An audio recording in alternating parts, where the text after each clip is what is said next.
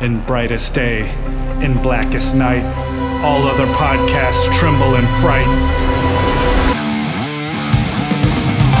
Losers cower before the power. Oranges lust and blues you can trust. Indigos feel and white ones heal. Yellow scare and green ones dare. That sapphire love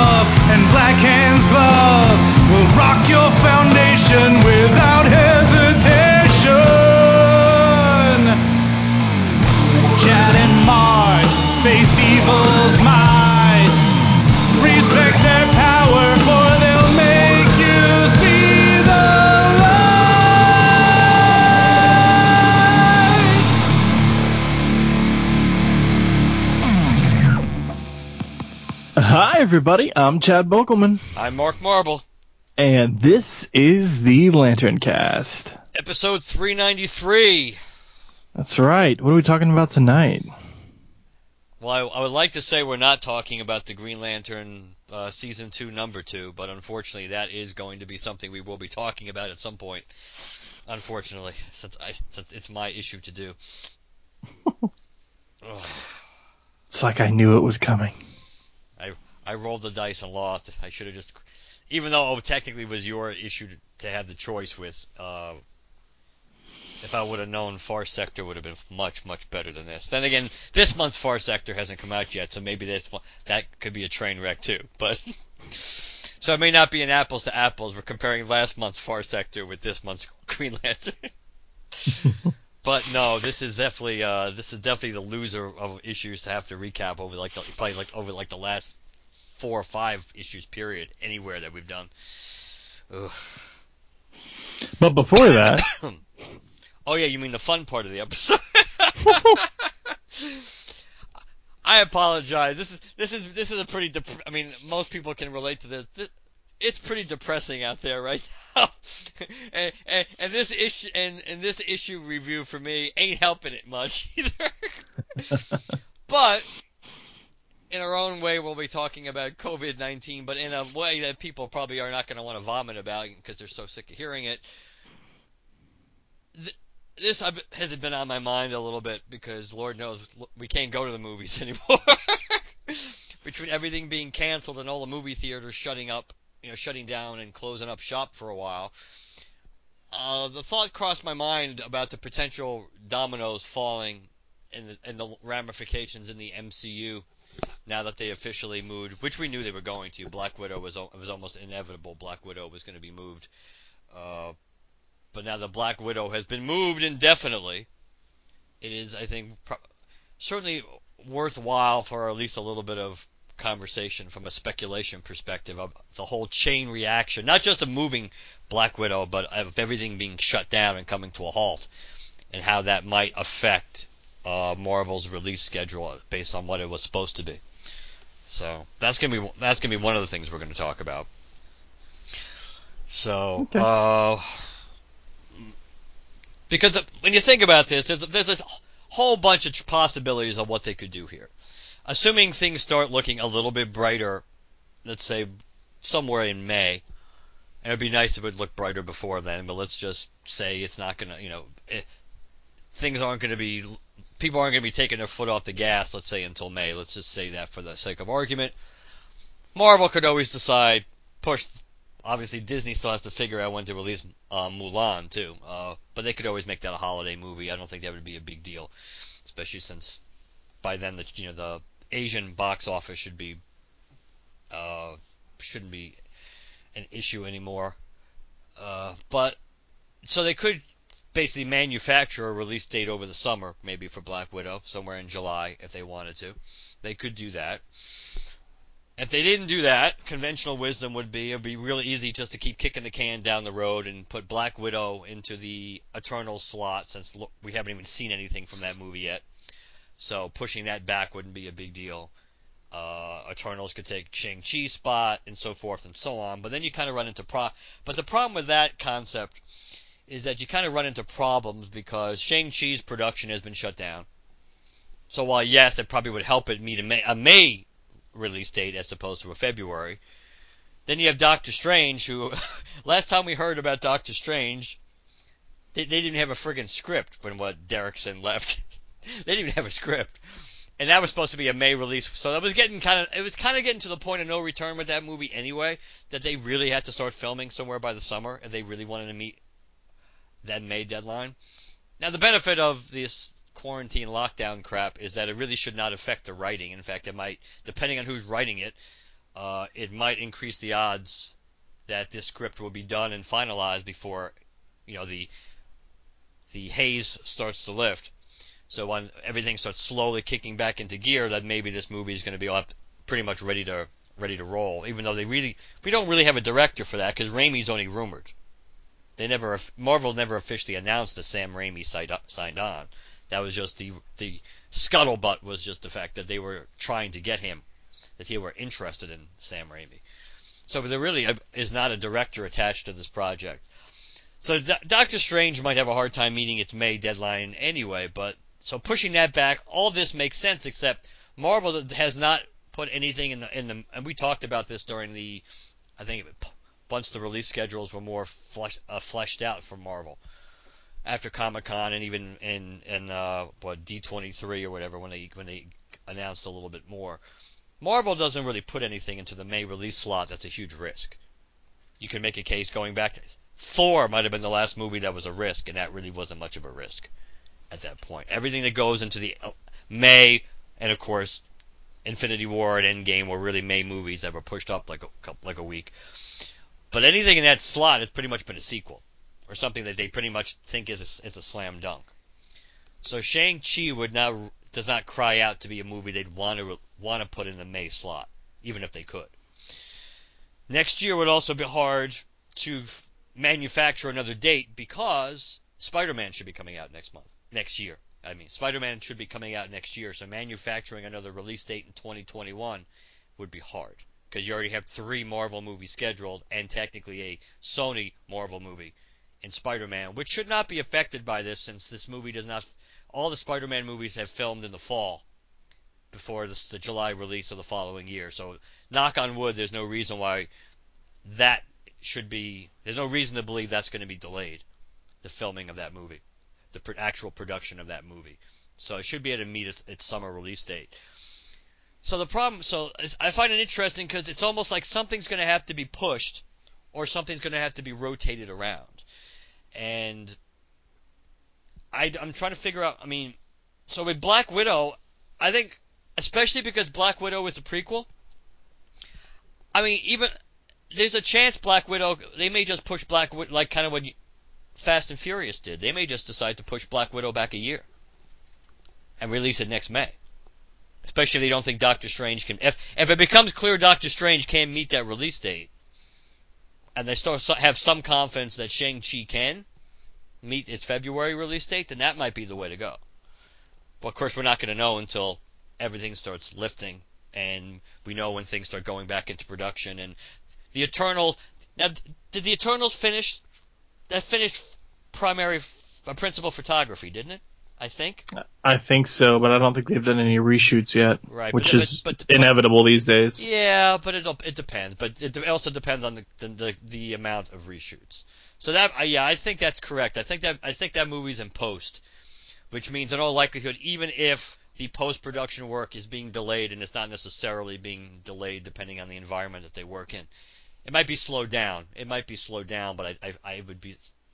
It, I don't know if it would come to a grinding halt. But even if it did, even if things don't, even if things don't start getting back up to running until June full force, there, I don't see why they would not be able to make their November release date if they had to, and they certainly could make a February release date. So that to, yeah, to me the question is what they do with Black Widow because the fact you know it is a prequel. So it's not super relevant that it's released at any one time, even though some people have speculated maybe there's some spoilers in there or something that's going to tie into the uh, Winter Falcon and Winter Soldier show, which is also halted right now, uh, like everything else. But still, there's no reason to believe that show's not going to come out on Disney Plus by the end of the year. So unless there's something that's really super critical, which you kind of find it hard to believe there's going to be, because again, I mean, Black Widow's story takes place between Civil War and Infinity War. So best case scenario, you could get maybe a, a, a, a Falcon cameo or something at you know at the end of the main story in in Black, in Black Widow because to to to segue to where she ends up rejoining you know Cap's uh, team of Avengers there. So, or helping form it really, because I mean, other than because we know what happened to Ant Man, Ant Man went back in Hawkeye, so really the only person who was sticking with Cap to start with, um, and well, the only two were Black were uh, Scarlet Witch and uh, Falcon. So you could get you could get obviously you could get a Falcon cameo in the in the uh, Black Widow movie. That wouldn't probably be shocking, especially since we know that they were filming that filming uh, the TV show while while Black Widow was probably in post production or doing some reshoots or pickups. But I don't see how that would be a big spoiler that's going to like dramatically affect the TV show. Um, so I don't know. I, I'm curious to what you think of what's what's likely based on. Obviously, there's X factors in this because we don't know how how delayed Shang Chi is going to be. We don't know how. You like to think that movie is not going to be as blatantly reliant on a CGI. So even if the even if the movie is delayed a couple of months to go back into principal photography, you think they might be able to depending how long they have to shoot, even if they finish shooting in like September or October, you would think they probably would have time to do enough special effects in that movie. They get it done by February. The Doctor Strange thing is really the wild card to me because that movie is so locked into a May release date, but yet that movie seems way way behind for a project that's coming out in, ba- in barely over a year.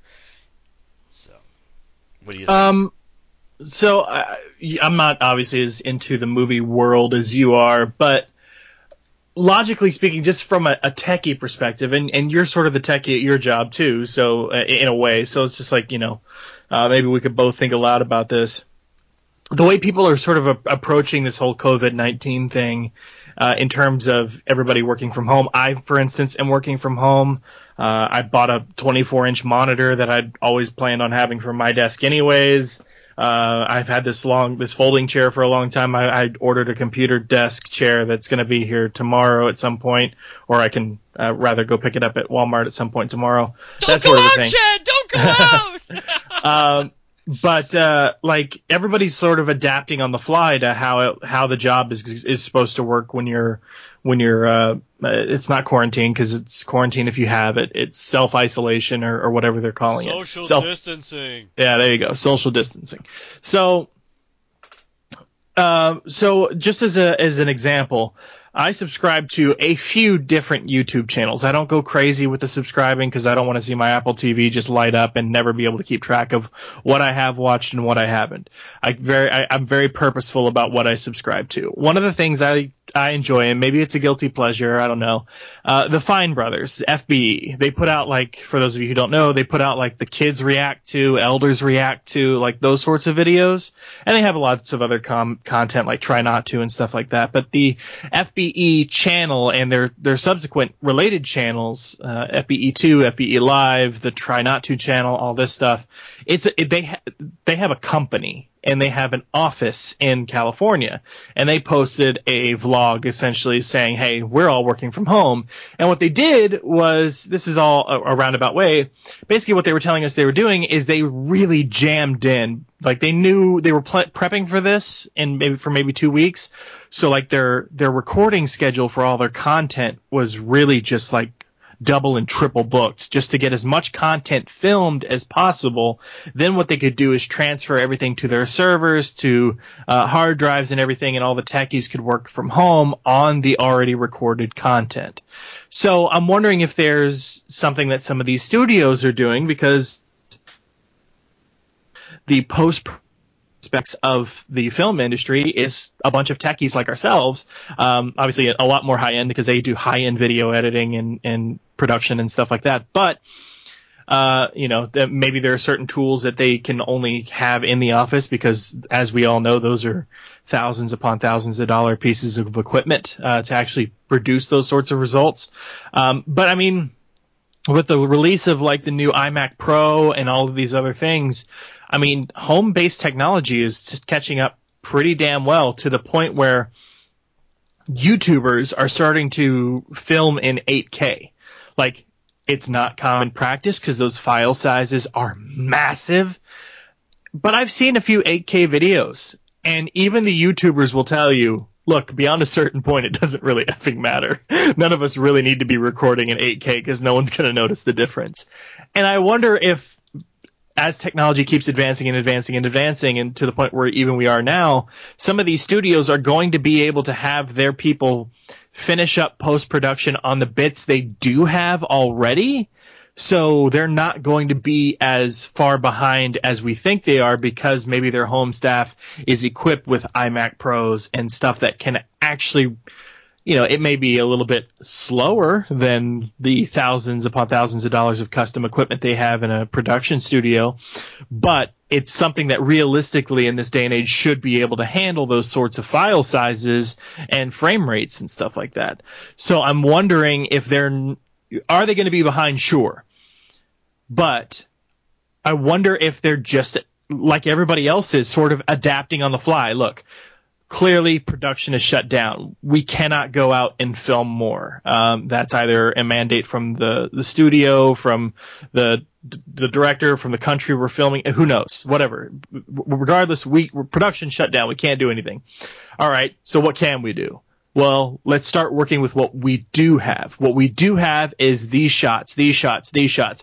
Let's start piecing together the storyboard. Let's start piecing together where everything's going to go. Let's finish post production on the stuff we do have. And then maybe, uh, you know, we'll spend some extra time, push back the release date a couple of months or whatever is necessary to have someone go over with a fine tooth comb after we're done and have piecemealed this thing together to make it one cohesive story so it looks like it was edited and and put together just like anything else is normally done. Like you, you I get that the idea is you want to have all the footage at the same time so that you can you know figure out what scenes to delete cut for time maybe you don't necessarily make sense with the pacing the narrative all that sort of thing. So you know sort of plan for that edit everything together do what you need to do uh, piece it together as best you can, finish production at a later date, piece in the rest of it together, finish post production on that, and then spend a little bit of extra time making sure the whole whole thing is cohesive. I don't see why you can't do that. I don't see why any. I mean, if if my company uh, that I work for, and it's not like my company is not a Fortune 500 company. It's a, it's a pretty damn co- big company, Keller Williams. Uh, if if they're able to adapt and work on the fly and just decide that they're going to do what they can with what they got, I don't see why Disney couldn't, especially when especially when their business relies on these films, these TV shows, these whatever making X amount of dollars based on the quality of said content. So if they're hyper concerned about the amount of money that this could make them, then they're going to be even more motivated to adapt on the fly and work with this as best we can. Are there going to be delays and pushbacks of theater releases? Yeah, we there has to be. At this point, nobody's going to the damn theater. But I wonder what else the other side of the adaptation coin is, because I've been thinking for a long ass time now. Why in the hell do we have to wait so long to get a fucking movie on Blu-ray after it's out of the theaters? When it comes into the theater, the movie is done it's finished. I get that it has to be is a different type of file type. We have to format it, like all this stuff. But the actual film is finished. And for the run that something is in theaters, you can easily compress that sort of stuff. Get the, just just make the file that you're you're creating. Just make two files: the one that's going to go to the theater and the one that's going to go to the Blu-ray production company. And let's have the the companies creating these Blu-rays manufacturing them and shipping them out so that they're ready to hit like the week after it's out of theaters. Why does there have to be such a huge gap in these things? And I'm sort of the same way with comics. Like the, the, the you know, if we want to bring it back to comics, why does it take so long to get a fucking trade paperback? Or hardcover or whatever you have the pages. There, a lot of people are working digitally now. Even if they aren't, you have the pages here. Here's here's my issue of Green Lantern season two, number two. I have this is here. You have you have the content, you have the lettering, you have it's all edited together. Why why does it take so long to get a hard copy out? Like, so and and and, and we're I think we're seeing that. You know, in the same way that the debate right now is or not necessarily the, the debate, but like some of the funny memes and stuff you're seeing out there are like some of the things we've learned from COVID 19. That job that they told you over and over and over again just realistically couldn't be done from home can really be done from home. you know, like that sort of thing. We've been saying this for years. Why does it take so long to get the, the, the content that I want, that I really liked from that theater, either into my digital collection or into my hardcover shell, hard copy shelves of my Blu-rays or 4K UHD or whatever the hell it is you have on your shelf? Why does it take so long? Well, guess what? All these movies that are already out or, that, that have already released in theaters are like, oh, uh, as a special gift for you guys, we know you're in isolation and everything, and we really want to make sure you're taken care of. Guess what? Birds of Prey is going to be releasing even earlier on the digital platforms. You know what that tells me? It tells me the content was already set and ready to go before you said it would be ready to go. So what the hell's the holdup been?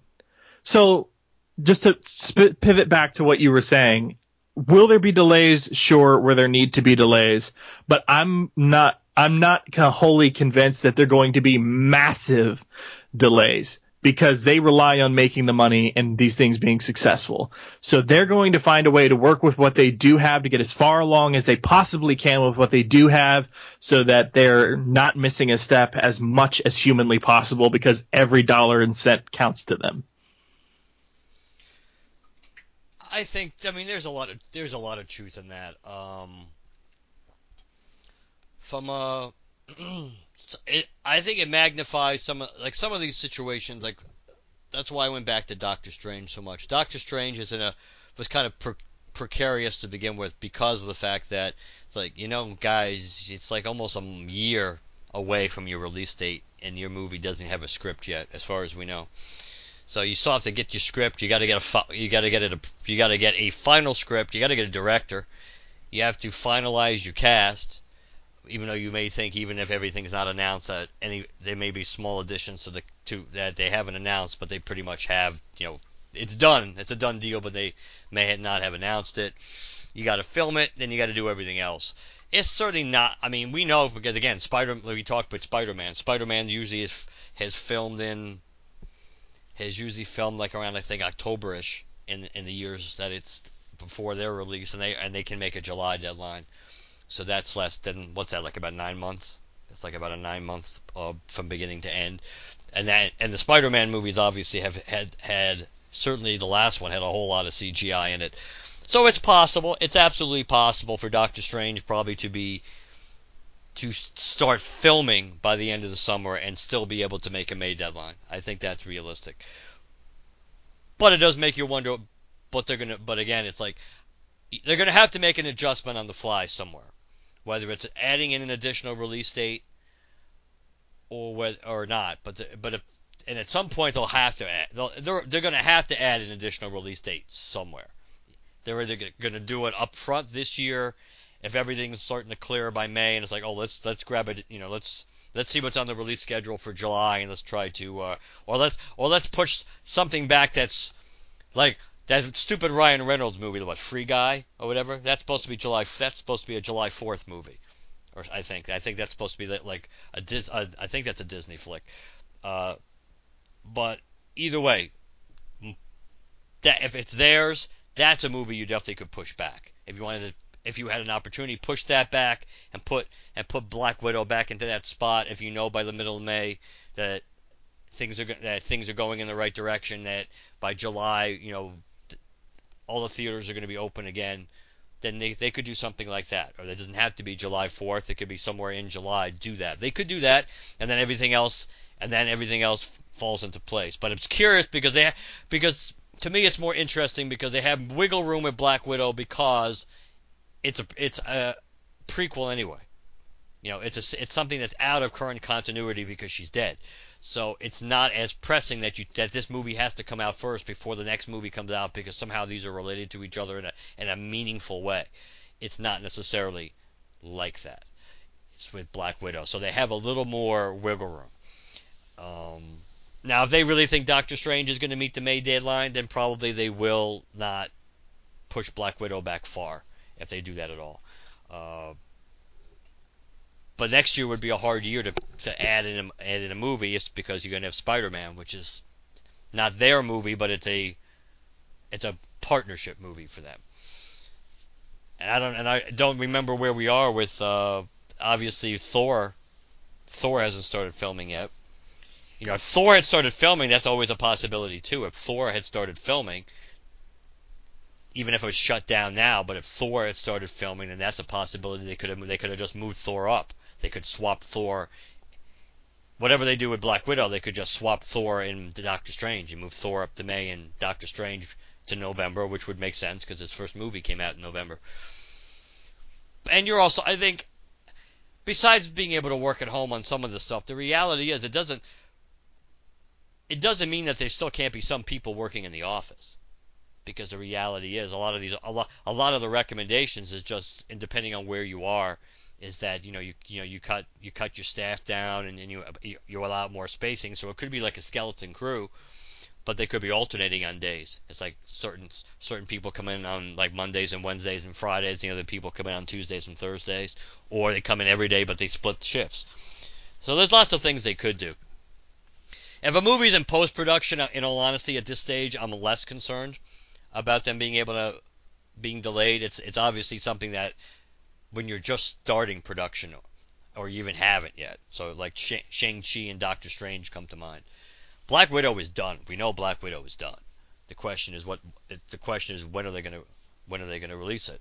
So it might just cause a chain reaction, not even with Marvel movies. I may cause a chain reaction with Disney looking at their own schedule. Because obviously there's going to be a bunch of things they have to make room for. They got to make room for Mulan. Um, so it's possible that a whole bunch of movies are going to get pushed back from 2020 to 2021. But it, it's going to be it's going to be interesting to see how long. And of course, a lot of TV, almost all the TV shows are being shut down now too. Stranger Things is shut down. So it's going to be quite interesting because the cha- that chain reaction. You know, if it's if they're only shut down for like a, even like a month or so, it may not, depending how far along they were in filming. That may not have a big react a big uh, domino effect on you know fall TV and things going into whether it's on regular you know regular TV quote unquote or whether it's going to be on a, a Netflix Amazon thing. But I was I almost was tempted to say thank God this didn't happen when we were waiting for Game of Thrones, but considering what we got, maybe it wouldn't have been so bad. Maybe it would have given him time to do some soul searching. You know, we have a chance now. But I just thought it'd be int- worth talking about because it is it is one of those interesting side effects in seeing how because obviously Black Widow was one of the most anticipated movies of of this year. We saw Fast and Furious move their completely basically jump the shark and move it all the way back to next year, which makes sense to a large extent because of how far in box office driven that franchise is. That they could have rolled the dice and, and done like a fall release because you figured every things are going to be quote unquote back to normal over in China and everything else by then. But it probably made sense to push it back a year. Though I'm not going to lie, I was pretty surprised when I heard, which was last week when they made that that announcement that oh we're going to push it back a, a whole year. So that's yeah. inter- that is interesting. Uh, yeah. So we just when it comes to COVID talk, there's been a lot of people out there being like, well, people are dying and you shouldn't be making light of. Like all this, guys, we're not making light of it. It's serious. Both of our jobs are impacted by it. We hear about it every single day. Mark more than myself because of the industry that he's in. There's no doubt that it's serious. There's no doubt that the uh, isolation can definitely help flatten that curve and uh, you know not overload the hospitals and, and things like that. But my God, this is such a big deal that it's all you ever hear about. And it feels like we're in this dark, massive cloud of negativity and doom and gloom. And if we don't make light of this, we're going to go fucking insane. So if, if you are somebody who's impacted by COVID or know someone who is, and you just cannot handle people making light of it in any way, shape, or form, stop listening for a little bit or something because I don't know about Mark, but my personal approach is if I don't make fun and I don't make light of something, even when it's serious, I'm going to fall into a hole. So sorry. and, and, and, it is, I mean, it is, it is depressing. It, I mean, it is depressing. I mean, it's so, and it's not and it's not because which is interesting because usually it's not a term that I would ever really apply to myself on a regular basis. But it's not like we're all snowflakes, quote unquote, and it's like, oh my God, you know, we we like some, something we're used to doing when you know we we have to cut back on temporarily. It's it's not. I don't think for a lot of people it's that. It's just it's just the extent that every that the entire world has come to a screeching halt. And as I said in a previous episode, and I'm going to continue to say it because my mom says it, and she's in, the, and she's in the healthcare industry, so she knows this isn't Ebola. This isn't where if you catch it, if you catch it, there's like a 50, 60 at least percent mortality rate that you're probably going to die if you catch it. That's really not what's going on here. There's a very small percentage of the population that's at risk for getting seriously ill or dying from this. A huge percentage of the population has this or will have it and never know it. And, and that's why we're all staying at home, guys, to help the people who are like immunocompromised or elderly around us to not catch it because even if you may not be feeling something, you could be a carrier and it could impact your loved ones. That's really all this is about. It's not because you're sick, you're gonna die. It's because let's just, you know, let's help slow the spread a little bit so we can catch up and get ahead of this fucking thing. Which is really why when people say, oh, treat it like the flu, the reality is it's the, it's it's the, not that we should ever be doing what we're doing now regarding the flu. I mean that that'd be ridiculous. I mean, might as well just put a gun in our mouths now because because the flu happens all the time. But the point is, some of these things that, that use quote unquote common sense, which we know most people isn't that common anymore, that some of these natural things, like if you're really friggin' sick, unless you have to go out somewhere, you don't because that's common sense. It's the same concept. If you had just the flu, it's the same thing. It's not because the people you work with, assuming that you have no one who's immunocompromised in your group, or somebody who's really who's got asthma, or somebody who's really old or very young, which again is the quite interesting thing about COVID right now, is up to now it really hasn't had a dramatic impact on young kids like the flu does. That's one of the few exceptions. Um, but the reality is, if you re- you could just as easily get somebody sick in your office with the flu who go, who gets somebody else sick who has to deal with elderly people or people at nursing homes or has a has a uh, a parent who's got multiple health issues. So it's those are the common those you know the, the common factors that people should be doing. Now we've just pushed it to the degree, which again is one of those debatable things, which about if like 90 plus percent of the population, this is not going to have a huge impact on does that mean that 90% of the population, that's the part that should be isolating itself, not the 4 to 6% that are social distancing? That should be, they're the ones who really should be more locked away. Not saying being forced to be locked away, just saying logically that's the group that that's at more of a risk. So yes, we should be cognizant, we should do take precautions, but sh- shutting fucking society down the way we have it's I mean that's I, I mean it, we're, we're, there's going to be long-term ramifications for this, and of course some people some people are happy about this because it suits their political agenda. Because the fact that oh look the economy's going into the toilet. Yes!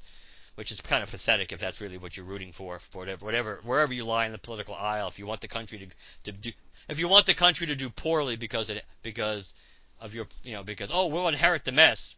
I don't know. I think that's kind of bullshit regardless of where it comes from. But the point is we're seeing that, and we're not coming together. The whole idea of oh, it's a crisis, we should come together. We're really not seeing that, not on the big level. I mean, there's some hints of it, but a lot of people are kind of like dan- dancing in the street because oh look, ha ha ha, look what's happening.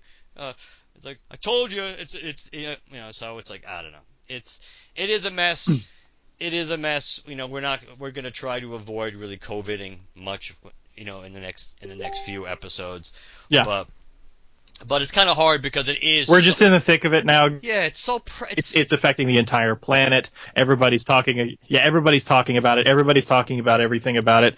We normally try not to get into quote unquote politics or you know all the sort of drama that happens in the real world on this sort of a show.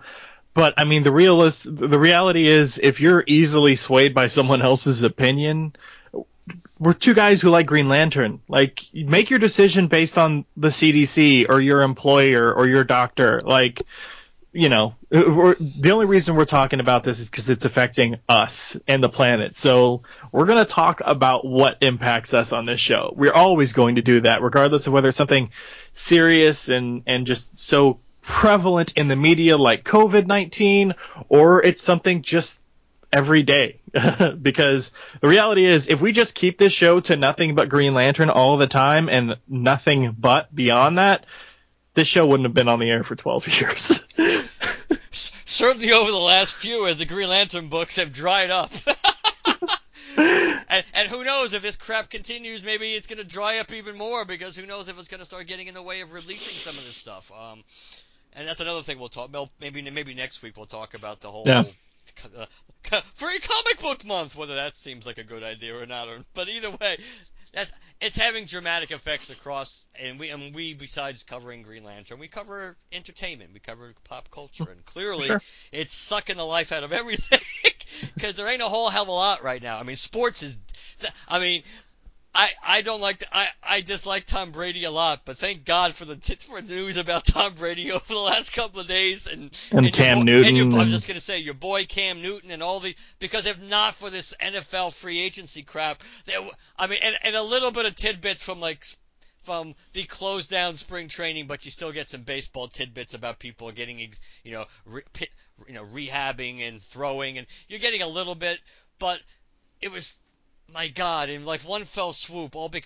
I mean, once that NBA domino fell, oh my God, we lost the we know we lost the NBA, we lost the NHL, we lost March Madness, we lost spring training in the beginning of baseball season, all this stuff, and my all. I mean, it's like, oh my God, and then and, and now movies. I mean, I went I went to I went to see Bloodshot last week, which mind you, considering a it was Bloodshot, and considering it was uh COVID mania's running wild out there that it was it wasn't packed, but there were more people in there than a Vin Diesel movie should rightly have. That movie than that movie should have had. I mean, it was surprising. I would I would have almost bet. Oh, especially since the parking lot was deserted, I would almost have bet that my friend Dan and I would be like the only two in there, or maybe uh, maybe like six people. We probably we probably had like about 20, 25 people in for the 755 which is more than some of the other movies I've gone to see lately, just because people don't care, not just because of the COVID stuff. But I find it, but but you see, but you do see the drawback in something in during a situation like with the COVID, you do see the drawback to advance tickets and and and uh, assigned seats. Because now, because even though in, in, a theater when you only have 25 people and in, in your once a movie starts and you're 10 minutes in, if you really want to move, you can move. I mean, I think it's pretty safe to say. But the point is, you might you might you, there might only be 15 people in the theater, but, they all might be in a relatively small area because people want the good seats, like right in the middle, not too close to the front. So you're much more likely to have a heavier concentration of people because you get your tickets in advance than you would under this same kind of uh, pandemic if you just if you had the old way of doing it where you didn't have uh, assigned seating that people would be purposely spacing themselves out more even if they normally wouldn't just because they don't want to be sitting next to anybody else. So that so I thought of that last week but yeah Bloodshot was obviously going to that was the last movie that I'll be seeing for a while. Uh, I I also found it interesting I give Regal credit for this I it was like the day it was either that day or the day before is when uh, last week when you when uh, Universal announced they were moving Fast and Furious for a year, and I was about to cancel my advance tickets and ask for a refund on that on Thursday because Dan and I were even talking about it, but I didn't even have to because when I woke up Friday morning, they had already refunded my ticket for me. It's like, way to go, guys! It's like, thank God for them. I mean, honestly, thank God for for for all these ticket places and even I say even for Disney because they'd be like, oh, because you got to give the money back. Which the idea that thank God Black Widow wasn't selling tickets yet, which is kind of weird that they weren't. Well, excuse me, that they weren't, but it kind of worked out in their favor. So if you have everything to a halt, friggin' Disney World might not be open. You know, Disney World might could end up being shut down to friggin' May, to like May or something, or May and June. Uh, so I mean, which is nuts when you really think about it. Uh, so it has. It, this is going to have such a massive effect on the economy uh, and it's going to be and still serious as serious as it is. It's still there's certainly room for discussion whether what, what we're doing as draconian, taking the draconian approach, whether that's really the you know it may be helping one area of it, but look at the long-term ramifications. And is this what we're gonna? And now is this what we're gonna do every single time people think that something's gonna be big? Is this just gonna? Are we are we all gonna have to have three months worth of toilet paper stashed away from now on going forward because just in case something starts hitting the fan, no pun intended, that everybody's gonna run out and get toilet paper again. Uh, even though next time it might not be toilet paper. The psychology behind a run on anything is simple. It's just the fact that it's not that you need it now, it's that you're afraid that when you do need it, it's not going to be there. That's what causes a run, whether it's like the run on the banks in 1929, or whether it's a run on toilet paper, whether it's a fantasy a fantasy sports draft and there's a run on tight ends or running backs, and it's like, oh, I got to get one now because all of them are disappearing, and if I don't, there'll be none left if I wait any longer. It's the same psychology. So toilet paper was the interesting focal point on that. Uh, it does seem like probably the reduced hours are helping.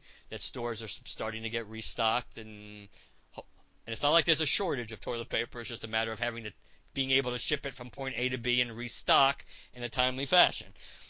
That's what really all of this at this point is, other than other than probably personal protective equipment, which there will, which there seemingly is go, is a shortage, or there is. The question is how dramatic it's going to be, but that again has that has nothing to do with some people have tried to make that politics too. That has nothing to do with politics. It has to do with almost so much of the personal protective equipment we use, gloves, masks, are made in fucking China. That's the reason why there's a shortage because of what's happened in China and the lack and the production and everything else coming to a halt in China. That so that's part of the reason when when you have so much manufacturing outside the country that that creates that puts you at the mercy of something. It's like when we were but we, that's why when we were much more ener- not when we were much less energy independent using that magic phrase. That's why you something like the oil lines and the oil crisis in the 70s could happen because if you get a cut, you get a supply cut off or something from your main suppliers, and then all of a sudden you're at the mercy of that because you can't make it up because you're only you're getting it from one place. So probably one of the good things that'll come from this is that there's going to be more of a concerted effort to be making some of this stuff regularly, not during just a crisis, but regularly in the United States. More incentives to manufacture things like that, whether it's res- whether it's something like a res- like respirators or gloves or, or masks to make it more here and be less dependent on what happens overseas because we that's that's the danger of this.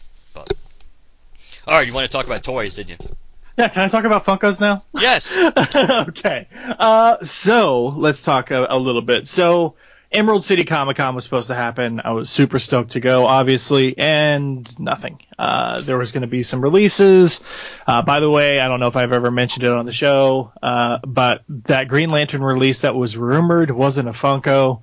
Uh, but there was there there was a Green Lantern uh, exclusive that was supposed to be released from the Mini Mates line, uh, and that was a like a translucent green Hal Jordan in, in, the Mini Mates sort of style. Um, and uh, that was a, a, limited piece through uh, Diamond, I think. Uh, so that was cool. Uh, that was I was gonna get that, but obviously the whole thing was shut down.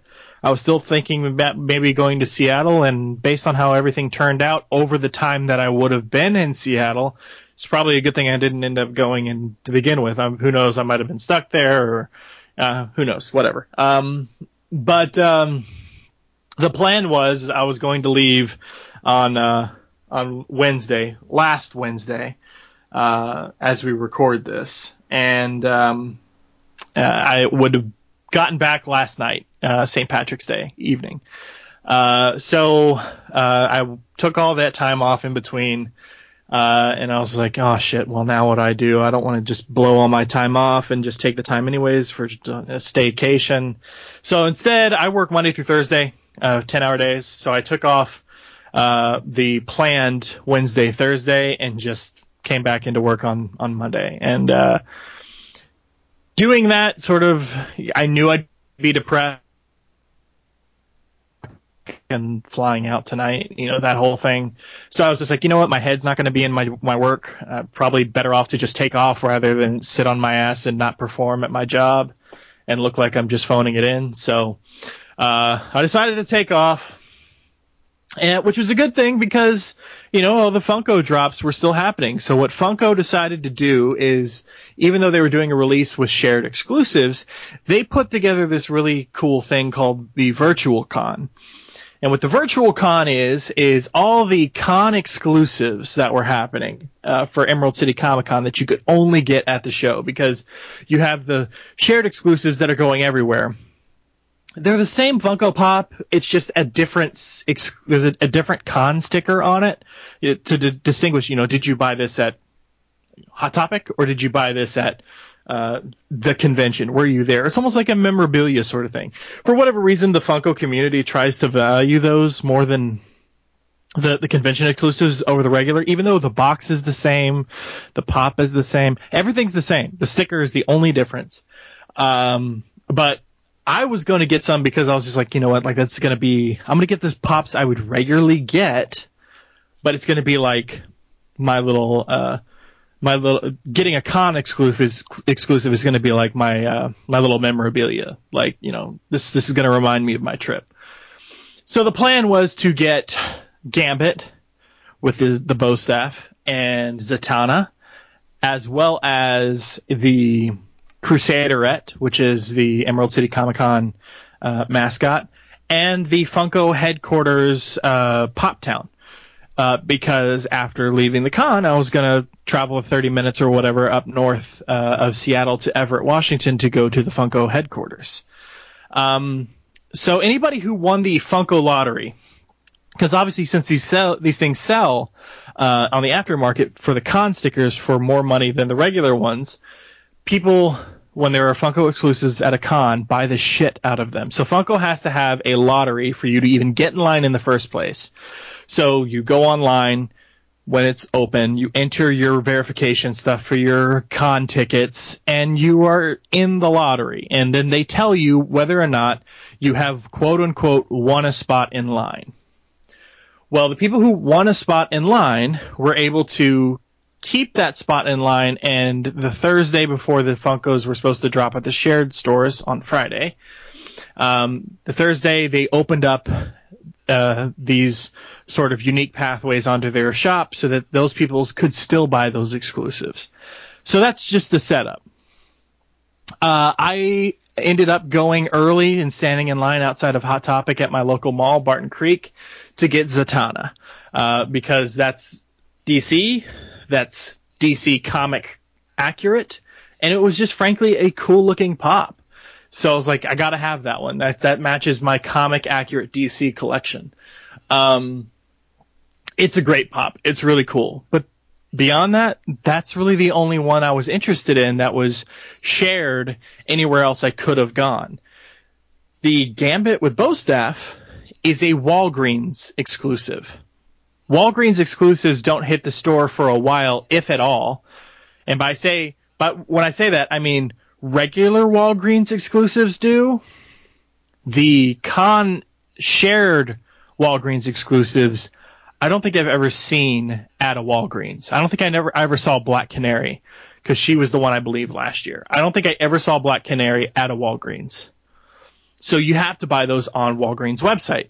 I was able to do that. So I already have Zatanna. It's in my collection. I'm looking at it right now. And I now have Gambit ordered. Here's hoping Walgreens doesn't cancel that order. Walgreens went late with this. with uh, with their release because it was supposed to be like early in the morning on Friday. It didn't happen until like late that afternoon slash evening. A few minutes later, a few like an hour or two. So like I've I've gotten home, you know, I'm I've, I've put everything away. I've relaxed a little bit, and I'm like, oh shit! I see the news blowing up. I better go to HEB because in that same time, I got a text telling me, by the way, Chad, we're working from home next week. If you want to stop by and grab your laptop. So I was like, oh shit. so because of that, like I go to the grocery store, not because of panic, but because of toilet paper. yeah, that. I already have. I I have eight rolls ultra plush. I'm good. Um, how, how uh, but anyways, you, uh, you so uh, I was just like, oh shit, oh, I, I'm, I'm, I have eight rolls of ultra plush. That's not gonna last you long, man. be, It's ultra plush, and I'm single. you, you'll be doing. You'll be. It'll be black market. You'll be guys. Some guys with overcoats with with Charmin rolls of Charmin. That's what you're going to be dealing with in a bad part of town, Chad. I'm, Uh, I'm fine. uh, so no, I went to the grocery store and loaded up on. I I, I spent two hundred dollars on groceries, not because of the panic and everybody like you know, uh, you know, bulk buying and shit like that. I went because oh shit, I have to work from home. I can't order breakfast, lunch, and dinner for delivery every single day. I don't have shit in my fridge. If I'm going to be stuck here for a while, I probably should, should buy a little bit of food.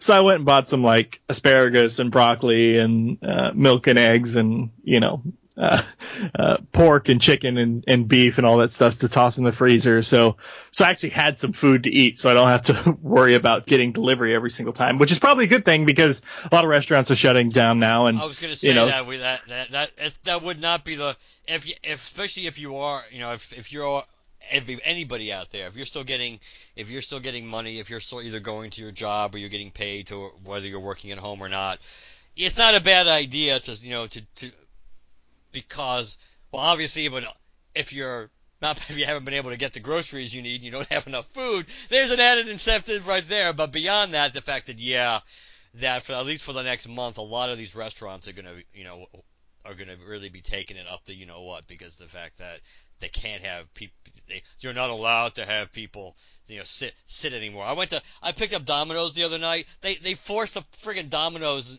that i go to to like take out like the three the three stupid booths that they had in there they had to tear those things out. I mean, I'm sure they didn't literally tear them out. They probably could just move them. But the point was, they took them all out of the front of the store because they can't have anybody sitting there to eat.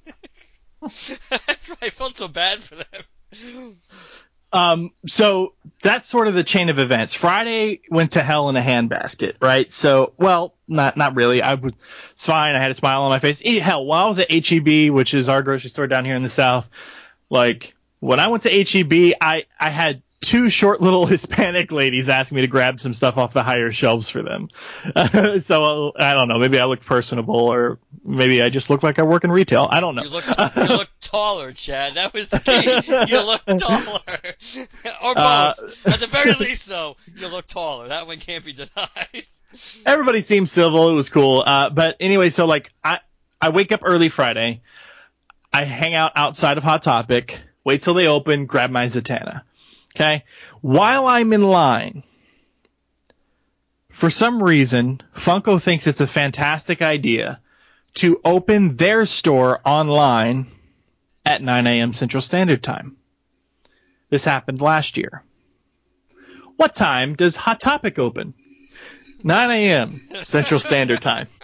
So I am walking into the store to grab my Zatanna and I'm like with one hand checking the boxes because like normally I don't care too much about them, but if there's like you know 16 of them in front of me and I have the choice, why not get the one with the better box? So like I'm I'm looking at the boxes while also checking the Funko Shop online, right? So I get in I get in, I, I check out, I get my Zatanna the damn site's not loading. I find, I, luckily, I find a link that's a completely di- different link than the one I've been refreshing the past four minutes. And four minutes is a long time on the Funko Shop online. That shit can sell out quick. You gotta be on the ball. So I find a different link. Luckily, I get in. I get in the digital checkout line. I've got Gambit. I've got Zatanna. I've got the Funko Shop on uh, the Funko Shop headquarters Pop Town, and I've got the uh, there's a two pack of just uh, enamel pins of the Crusader and the Crusaderette that glow in the dark. It's just a little ECC thing. I thought it'd be cool, just a little pin set. I figured why not. Start entering all my information, and you know continue. Gambit sold out. Okay, all right. Well, enter my information. The pens are sold out. Oh shit, enter my information. Now I've just got Zatanna and the Funko Shop headquarters in my cart. I've already got Zatanna in my hand from Hot Topic. I just decided to fucking check out because if I try to edit the cart, have nothing. I'll have nothing. So I check out. I'm fine. I've got the the headquarters, Funko Pop headquarters heading my way, and Zatanna heading my way. Ideally, I believe these are actually with the convention exclusive sticker. The reason I say that is because Zatanna, at the very least, I believe Zatanna is a convention sticker exclusive. And the reason I say this is because the, uh, the virtual con that they did where the people who had won the lottery to get in the line to buy these Funko Pops, uh, at the con were allowed to go online Thursday and purchase it, purchase it. So anything that was in the Funko shop left over on Friday that wasn't a shared exclusive, or, or, I'm sorry, that wasn't a Funko shop exclusive, should be realistically anything that was left over from the con stuff. So when I saw Gambit, that would have been a con exclusive sticker Gambit. When I saw Zatanna, con exclusive sticker Zatanna. The Funko Shop headquarters Pop Town, that was already a Funko Shop exclusive. So which one I'm getting? Could be a con exclusive, could be just a Funko Shop exclusive. Who knows? Um, and I didn't get the pins, right? But the Zatanna for sure, because it's, they don't, they don't sell shared exclusives on the Funko Shop online that should be a convention ex- exclusive. So I'm shit like shit. Uh, uh, I didn't get Gambit. The pins I could live without. I mean, honestly, I would have rather lost out on Zatanna because I already had her in my hand than Gambit. But whatever. So I'm thinking, oh shit. Okay, so Walgreens, when are they when are they going online with this pop? And I'm just refreshing all day long. No one's got any news on it. I'm checking Twitter. People are complaining on Twitter. Still nothing about this time, I get a text. You guys are going to be working from home next week. I also get a text. Hey, your uh, St. Patrick's Day shirt that you ordered on uh, Amazon has arrived at the office. You want to come pick that up? So I was like, oh fuck, I'll just, I'll, I'll swing over there. Oh, by the way, I, you guys remember when Jesus is my homeboy was a thing? I got, I got a green shirt and it's, it's got St. Patrick on it. It says St. Patrick is my homeboy. so that was, that was what I wore. Uh, but anyways, like, so I did all this. I go to the office and I grab all this, and then uh, it's like, okay, so I take my laptop home. Uh, I go and I grab my. Uh, I, I go and like for whatever reason they they my office was like, it's okay to take your laptop home, but you can't take any of your monitors with you. I don't know. Don't ask me why. Maybe it's has to do with just you know IT keeping track of too many pieces of tech and you know, liability. Who knows? Whatever. I decided to bite the bullet. I've needed a monitor anyways for a long time. That's been my plan to have a monitor set up in my little nerd nook. So I just go to Walmart, I buy a, a monitor. While I'm there, I'm like, ah, oh, shit, I need to get some groceries, but Walmart is not probably the best place to for, for that. So I go to HEB and I grab I grab groceries. I'm part of the Funko Shop uh, uh, uh, Austin Facebook group. And I, I, I'm one, I'm well known for what I like in there, the stuff I do like, and the specific stuff I collect. And I've helped other people get other things before, so I'm well liked. I told somebody, look, when that damn Gambit goes on live on Walgreens, somebody fucking let me know. I'm in the middle of HEB with hundreds of people around me, everybody being amicable, but we're asses to elbows in that fucking grocery store. I'm in the fucking frozen food aisle, grabbing some like, you know, frozen broccoli, some mashed cauliflower since I'm on keto, like all this stuff. Ping goes my phone. a, a Facebook message from one of the people in the group, Haley. Hey Chad, here's that link to the Walgreens Gambit. Oh fuck. so I am I am standing in the middle of HEB in the frozen food aisle on my phone, desperately trying to purchase this fucking Gambit. Got him. Excellent. Get home, load off all the groceries. I'm cool. I'm relaxed. Watching a little bit of TV. Ping goes my phone. Chad, the Walgreens exclusive Beta Ray Bill just went live too. Fuck! so I, I get on the phone. I purchase Beta Ray Bill. So now I've got Zatanna, the Funko Shop, Gambit, and Beta Ray Bill all purchased in the same day. Those still haven't arrived yet, right? And then in the midst, in between that day and today, I have reinstituted and recreated uh, my login for eBay and gone I'm being very conscious about not spending too much and just having a hair trigger on the purchase. So I won a couple of cheap auctions. White Lantern Firestorm, the pop. Also, together sold in a set with the regular Firestorm pop, which I wanted anyways. Got it. That's on its way to me. I won an auction for the Black Lantern Reverse Flash pop. That's on its way to me. Uh, the other day, my uh, uh, I, I made a couple of orders on an app because they were there was like a special code and I got them for super cheap. I got my Freddie my Freddie Mercury uh, Wembley Stadium outfit Queen uh, pop along with the Death from um, from Sandman, the female Death pop. I went to a store here in Austin called Hero uh, Hobson Heroes, uh, and Hobson Heroes I purchased a few things, including the uh, DC Comics Legion of Collectors box exclusive Hawk Girl. Got that. That's that's here. Uh, relatively recently, the Kid Flash pop dropped over at Hot Topic. Got that. Didn't get the chase. Really want the chase. Normally don't care about chases, but it, the glow on that is fucking amazing. I want that. Can't find it anywhere. It's going for buku bucks. Somebody recently on, in the group that I'm in sold a lot of their pops. So now I have the 2018 Summer Convention Red Hood and the 2018 Fall Convention exclusive first appearance Wonder Woman.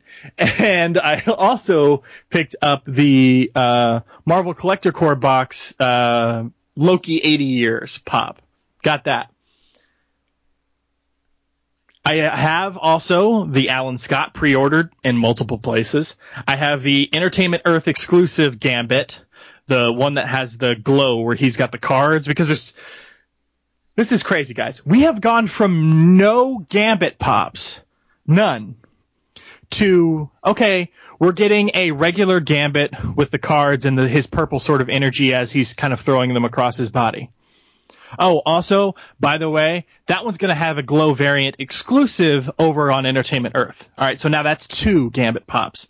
ECCC comes we have Gambit with a bow staff that's exclusive to Walgreens. It's, it's a shared exclusive with Walgreens. All right, now we got three Gambit pops. Then suddenly we get an announcement that they're going to be doing a Marvel Zombies series. Guess what? There's going to be a Marvel Zombie Gambit. We have gone from no Gambit pops to four in like two months. um, so there's that. I've got that pre-ordered. Uh, Mark and I actually both got the Spider-Man Cosmic uh, Captain Universe pop. His is already in his hands apparently. Mine's supposed to be arriving tomorrow. Yeah, it's interesting. I did we not order them at the same day, at the same time, or was it just, was or is it just complete luck of the draw? Maybe I maybe I did pull the trigger a little. Well, some people some people uh, on the Funko group that I'm a part of uh, got theirs like two or three days ago, so I don't know. Might just be a thing they're shipping in waves. Yeah, that is true. Um, it's. I've also. it- oh, go no, ahead. just- go go. You you can actually see it. You have it in your hands. I, I've seen the photos. How does it I look? I did not open it, at least not yet. But it look it is pretty cool. I I I'm I'm not gonna lie. I zoned out momentar- momentarily and said, "Is this the one that's glow in the dark?" And it's like, no, that's the Wolverine that I ordered. That- that's the that's the Marvel Zombie Wolverine Entertainment Earth one one that that glows in the dark. And since I don't have a Wolverine at all, and since it is in the yellow costume, which I have, I kind of, I mean, I like the brown costume too, but there is something about you know Wolverine in something close to his original appearance. Not necessarily his original appearance, like Hulk 180, 180 181, because that mask was a little odd. But anything circa his first uh, joining the X Men, that yellow costume, I. Plus having a glow in the dark Wolverine, zombie Wolverine is pretty cool. So I, that one is, but that was that was always supposed to ship. That's September, wasn't it? Wasn't that one supposed to ship, so. ship in September? I think. I think the or August. yeah, because the Captain Universe one was always supposed to ship early, so that they obviously. Well, so so speaking of Marvel zombies, because I, I mentioned Gambit, you're mentioning Wolverine. There's going to be a Venom, uh, uh, a Venom one. It's not a, a store exclusive, so it's just a common. So I pre-ordered that at GameStop, or sorry, ThinkGeek. Same thing, same company, but whatever. I pre-ordered that at ThinkGeek, which I also pre-ordered the Aerosmith Steve Tyler and the Willie Nelson pop. Interesting. got pre-ordered and coming to me at some point. Right. well, so all of these are on the way uh, at various intervals. eBay auctions, pre-orders, uh, all this stuff. In the middle of all this hell, over the past two three weeks, I went from having an almost almost complete Venom collection to being like four behind because Walmart did their drop of the uh, Venomized Spider-Man, the one that's sort of a little gray and everything. That's part of like the Maximum Venom line or whatever. Right.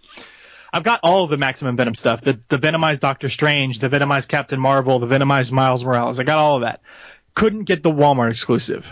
So bam, behind. Then, like a couple of days later, they dropped online the pop in a box with a t-shirt combo of the Venomized Ghost Rider, the Blue Flame variant. Walmart exclusive. Missed that. Right? I'm I told you guys I don't care much about chases. I want that Kid Flash chase because the glow is insane. And you know, when Flash runs, he generates lightning. So a light up Flash would be fucking cool. Uh, but normally I don't give a shit about chases. The one chase I really want is the Agent Anti Venom chase from Pop in a Box. I have the regular one. I don't have the Anti Venom, the white one, and that's going for like seventy-five plus dollars on the aftermarket right now. So I'm not spending that much money on a effing pop. So uh, I don't have it. So now I'm like three or four Venomized things behind. Well, the other day, Walmart got a restock of of the Blue Flame Ghost Rider with a T-shirt combo. I purchased it immediately.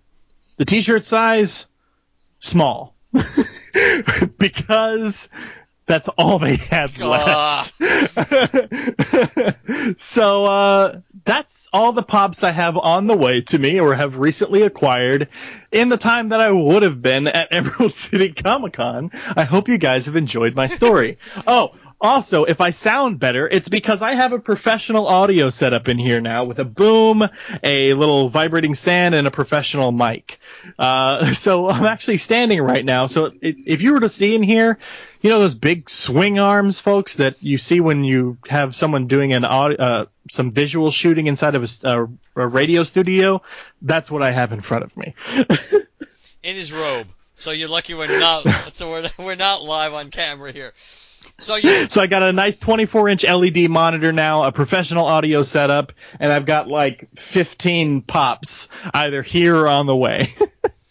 so you did you did not order the glow in the dark I am Iron Man uh, No. previews pop. no. But if you wanted this, which I just noticed, which sucks because I already had mine pre-ordered. If you go to DCBS, you can get it for eleven ninety nine. so, uh, unfortunately, my my pre-order price I think was fifteen ninety nine. Uh, but yeah, they, they, they, you save you save tw- or, or the Human Torch actually. The Fantastic Four Human Torch is one of the Funkos they do have listed this month. Uh, so their Funkos are twenty percent off. And you may have noticed, but if not, that the that Entertainment Earth has the what buy three get free shipping currently on Funkos. so you might so Hmm. you might want to look just in case. But I just happened to notice while you were talking, as like I was checking out the Funkos on DC CBS. It's like, yeah, that's the same glow in the dark I am Iron Man uh, previews exclusive. It's like, damn, that would have been nice to get for a cheaper Chad- price. Chad is Chad is getting comic accurate DC and comic accurate Marvel. Passing on the movies. Passing on the movies. The only movie pops I currently own are Bill S. Preston Esquire and Ted Theodore Logan. And I'm fine with that. Which is actually funny because when I look at see we, we we shouldn't have announced we were doing the issue because we have enough for an episode right now. Maybe we should roll this over. Uh, I'm I go back and I look and I'm not saying that just out of desperation because I would love to kick this can down the road one more week. The if I look at most of the pops that I have, almost all of them are movie or movie pops. They're not comic book Well, pops. I, have, I mean, I have a let me- few. Let me look. Let's I see. mean, I don't have them in front of me, so I'm going by memory. But like ones that are comic books, I know uh, I have the one that was in the collector's Corps, like from Avengers, what 57, with the first appearance of the Vision. So that actually, so that's a comic accurate pop. I have the the Hot Topic shared. Ex- Oh, I lied. Yeah. well, I'm sure you have Go ahead. some, but Keep going. the Hot Topic No, I. Yeah. Go ahead. shared uh, exclusive Colossus, the Metal Colossus. Um, that's that's another that's another comic book one. Uh, Doctor Doom, you'd have to say the Doctor Doom I just got was was comic book. So is uh technically the Captain the Captain Universe one. But most most of what I have off the top, thinking of what else I have, I guess Man Thing you could make the case that's comic book too, the, the flocked the flocked Man Thing. But almost all the Star Wars ones, almost all the Star Wars ones. Actually, you can say them all because the ones that aren't from the movies are from the are based on the Clone Wars. So that's still not based on comics. So all the Star Wars ones are based on movies or the animated show. I, most of the uh, most of the pops I have related to the to the Avengers are related to the the movies. I, mean, I have so many caps. I have even the one Iron Man I currently have, which was from Age of Ultron. I have a bunch of Spider-Man. I have two. I have two Spider-Man. One from Civil War and that two pack that came with Hawkeye, and the, and one of the ones from uh, Far From Home, and I have Mysterio. So yeah, if I go back and I look at just just rolling through these in the in in my head, the overwhelming majority number of pops that I do have are are from either and you throw in a couple of TV show ones like the Daenerys and uh, Missandei, and, and the Daenerys on Drogon from uh, the Bells episode uh, last season. That I have almost everything I have are not from comics or not comic accurate. So I have, I have Bill and Ted. Like I said, my Marvel collection is comic pure, except for two, and that is uh, the glow in the dark Vulture and the glow in the dark Mysterio. Those are based on the recent MCU Spider-Man movies. So I have those. Um, my DC collection is pure except for Shazam. Shazam is based on the movie, but that's because the only other Shazam pop is like one of the originals, and it's like a 150 175 dollar pop. So I'm definitely not getting an OG Shazam, and the the movie one looks close enough. It's just like you know why not? It looks, I mean, it, it looks pretty damn comic accurate to me based on like you know New 52 and forward design, costume design. So I'm I'm okay with it. Uh, I also have the Batman uh, Arkham Asylum uh, Joker, the purple chrome one from Target. Um, I didn't really care about any of the other chromes, but I like the color of the purple and it kind of fits with Joker, so I got that. And the only other one that could be considered, well, there's two. I've got the Mark Hamill pop, the one where it's Mark Hamill's head on the Joker's body. So that one's cool, but I mean that's because you know Mark Hamill voiced the Joker. He's such an iconic thing. I, just, I when I saw that was being released, I had to have that. And the only other one you could consider is not necessarily comic accurate, but because of the podcast we do, it totally makes sense that I have it. Is the Leonard Hofstadter from Big Bang Theory dressed as Green Lantern? Otherwise, the only TV pops I have are strictly Community, and the only Mar- uh, movie pops I have are strictly Bill and Ted's Excellent Adventure. And I did forget, excuse me, I did forget the act, you know, the Green Lantern pops that I have, the uh, the White Lantern Kyle that we both have. Yeah, you have the glow, I have the regular, Right, regular, I right? got those as a two as a deal, and the Sinestro Corps Batman, I have that, and I have. I want that. Don't have that yet. He I, he doesn't glow. I mean, he's supposed to glow. I've never really noticed a particularly good glow off of him. I'm pretty sure that one's another glow in the dark one. And I have Hal. I have I have Hal. So I forgot those because they're they're actually open and they're up they're up they're up here. They're not in the computer room, but they're up they're upstairs during where I have some of my Green Lantern stuff on display in the living room. So I almost forgot about So- those, but those are technically comic book accurate. So I have uh, White Lantern, Flash, White Lantern, Wonder Woman, White Lantern, Kyle Rayner, and the metallic Blue Lantern Flash. Those are in pop protectors in my display case. They're not on the shelves on the walls. The only Green Lantern that is not in the display case, other than the Leonard Hofstadter Big Bang Theory one, is the that's on the shelf with all the other DC stuff. Oh, I just remembered. Speaking of green and St. Patrick's Day, I, I ordered, uh, pre-ordered another pop yesterday. Uh, Funko is doing these pop around the world things where it's like, um, you know, uh, one for Brazil and one for, you know, like these various countries and they come with like a little pin and everything. St. Patrick's Day is my single favorite holiday of all time. Uh, will continue to be. I have the Harry. I don't collect Harry Potter pops. I don't collect, uh, you know, basketball pops or anything like that. But I do have the Harry Potter um, Emerald City Comic Con last year uh, exclusive three pack of the Weasleys uh, in the Irish uh, gear that they had for the uh, Quidditch World Cup.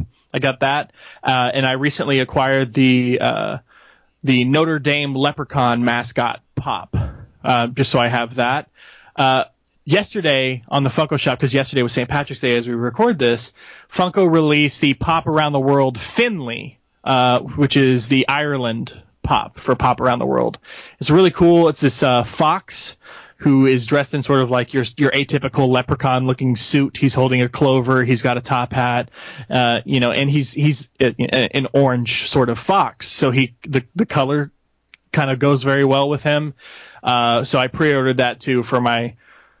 I don't want to call it a St. Patrick's collection, but I mean it probably is. I've I've sort of gotten into the habit of decorating with pops, not to an extreme level, but in a sort of subtle way. So the uh, it'll be part of my St. Patrick's exclusive collection, which basically means it's only going to come out of uh, storage once a year. I'm not going to put those on the shelf.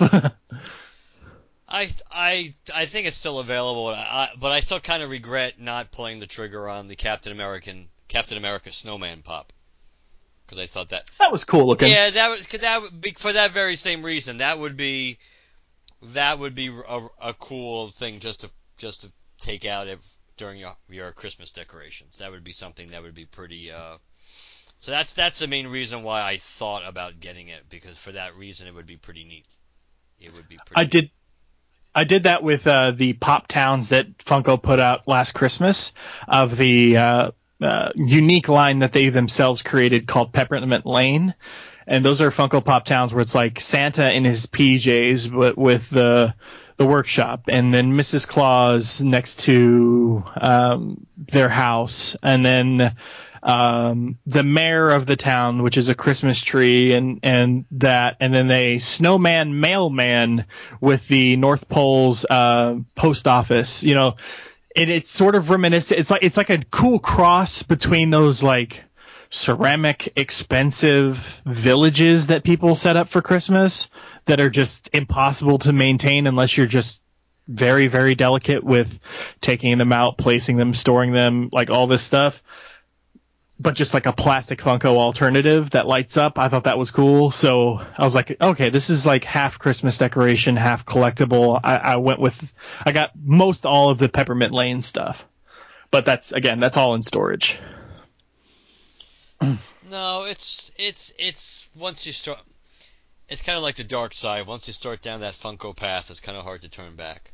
Uh, at some point, like everything else, it it'll start losing its luster, or we'll move on to something else. But there, there, sometimes because it's it's hard. Sometimes you see one that's not even you don't have a strong attachment to either the character or whatever. And it's like wow that's really it just looks really nice. I think i might get that. And it's like it's like i don't know. And have, and you have to think like doctor doctor doom was like that for me. I mean we've talked about doctor doom. I like doctor doom as a character uh, you can almost take it to the bank at some point when things go back when things go get back on uh, back on track that you know doctor doom will be showing up at some point in the mcu that I thought about it. It's like, do I really need it? It's like, do I really need that? It's like, and I and and I really thought about getting the Johnny Storm one. And it's like, well, you know, I I talked myself out of that one easily enough because I already had not that long ago at Target. This was all at Target. I had bought the original Human Torch. Yep, I have that one. That one's pretty damn is cool, looking. Uh, and I like the way they did kind of and and it was in classic original Human Torch fashion, like Toro. I mean, Toro was a little different because I think Toro was always a little darker and less with the lines on him, I believe, if I remember correctly. But those versions of the Human Torch, you never saw the face, you never saw the eyes, so that was kind of the way, one of the way, distinguishing differences between the Jim Hammond uh, Human Torch and Johnny Storm one. So I saw the Johnny Storm one, and it's like, well, it's cool, but I don't really need it because I have the original Human Torch one instead. And I have a fondness I have towards the original Human Torch because, of course, of the original origin of his android body being the basis of what the Vision, how the Vision was created. So I have him next to the one Vision pop that I have open, the Ultron, Age of Ultron uh, movies Vision that I have the original Human Torch next to him. So Nice. yeah, so sometimes you got to resist. It's it's hard. I mean, and I'm glad and we both got the Venomized Green Goblin. Oh yeah, that's right. Uh, we we both got that recently. Yes, we and that's cool. I mean, some of the Venom I mean, the Venom Venomized pops are cool in general. I'm not obviously attached to the character the way you are, where it's gonna it's in your it's in your wheelhouse. But it's the Green Goblin, so that's in my wheelhouse. And it's a really the way they incorporated combining the two, that works really well. So having a having a Norman Osborn Green Goblin pop with you know, with the extra Venom twist to it, yeah, that was that was pretty neat. In case I ever and if I ever decide to open it and have it you know, interact with the, any of the Spider-Man pops that I have, that would be cool too. So Yeah, if I ever get rid of pops, and you know, eventually someone always downsizes. Is it five years from now? Is it twenty? Who knows? I don't think I'll get rid of my Venomized collection. I think that's one of the few that'll that'll end up staying. I think obviously my Lantern stuff is safe, and I'm pretty sure Bill and Ted is safe just because of all the Bill and Ted stuff that I have, just in general, not just pop related.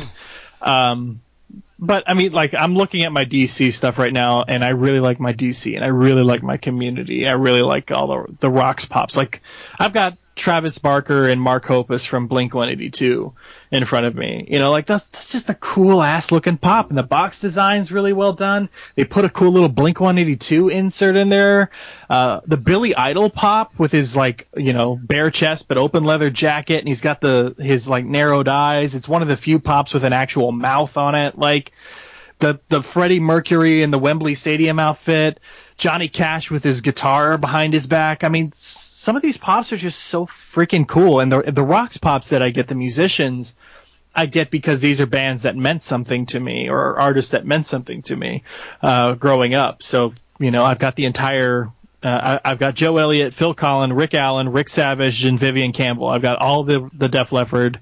I've got Sting. I've got Johnny Cash, Freddie Mercury, Billy Idol, Justin Timberlake. I've got two different uh, Angus Young pops because I really love ACDC. I've got, like I said, Travis Barker, Mark Hoppus. I got two different Elton John pops. I'm getting Willie Nelson. I'm getting Steve Tyler from Aerosmith. Like, I don't get every musician pop, but I thought it was cool to have my pops like just aesthetically looking like I've got my records mounted on the wall over here to my left in this cool little metal box thing.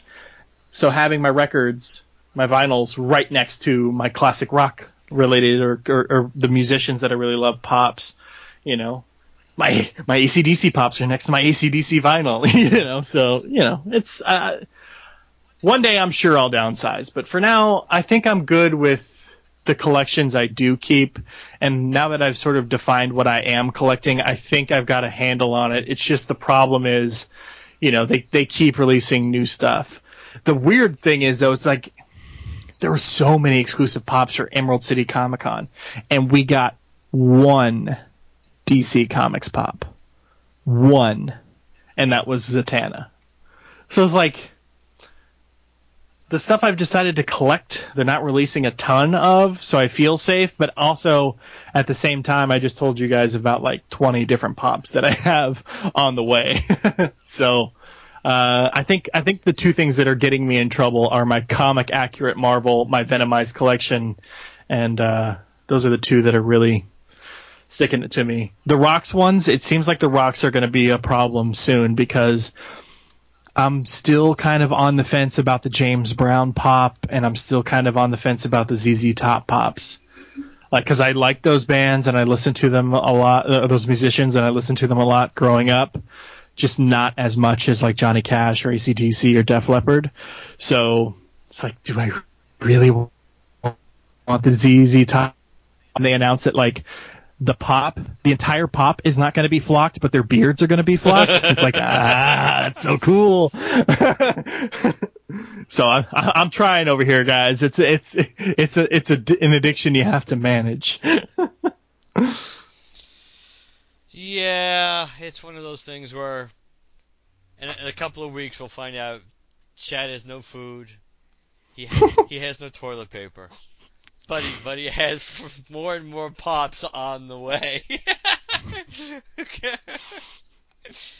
but as long as Chad's happy, and since he won't be leaving the house anyway, doesn't really matter. well, if you're if you're in the house, you have time to read comics, but they have to be comics you want to read, right? Right. So, so I mean, we have to. We still have to do this. It's we've been recording for like an hour and a half. We can't push it back. Just rip the band-aid off, oh, man. man, I was so, getting so excited about it. Not by not by not because it was planned, but just because hey, it's like hey, it's al- it's almost eleven. Mark, it's almost eleven thirty. We could we could roll this over. Mark, yeah, I'm I'm gonna I'm gonna make this easy on you, man. It'll be a brief recap, and I have a rant. Oh, you have a rant. I have a rant. Oh, okay. All right, so I'll, I'll I should challenge myself to do like a 50 word or less recap. uh, only, only. In, that would be a miracle. Yeah. now I'm not sure. Kidding. I'm not quite sure how to take that. Um, yeah, yeah. Okay, we'll get back to that at another point. I'm just, I'm, I'm teasing. That wasn't a, a dig that revealed truth underneath it. Uh, that's pretty much what digs, what digs always do reveal. Um, the what I was about to say was that I should have do like a see if I could do like a 50 maybe a 100 word would be better challenge only on special issues when we know Chad has a rant. but the reality is it would depend on what else we're planning on talking about. All right, so I'm gonna do. I'm gonna cut to the chase on this. I'm probably because I've only actually read this issue like technically probably like 1.5 times, and then maybe skim oh. and skim the end. Um, a, that's 0.5 times too many. I would agree with that, but I'm just saying for the sake of accuracy, I'm going to I'm going to try to I'm going to try to be as accurate as I can, but the odds are I will over I will gloss over or confuse a point or two. That's where Chad will throw me a lifeline if he if he paid more attention than me, which he probably did. Um, yeah, right. I'm giving you the credit here, uh, but let's just let's just roll with this. So this is the Cosmodor conspiracy. Um, Gotta love the cover. Exiled on planet Earth, can space cop Hal Jordan stop a terrifying invasion from the dawn of time? Uh, Give it some credit where credit's due. Very Silver Age cover. It is. It kind and and and these orthanoids, they kind of remind me a little of. It's like the Vulture. It's like the Vulture and the Griffin character from Marvel, like all combined into one, and it, it kind of has a it's it's similar to those characters. Uh, but I did like they they they are a Silver Age pull from I think Green Lantern 58. Which is interesting because I thought that, but when during my initial searching for some of these terms, I didn't I didn't find it.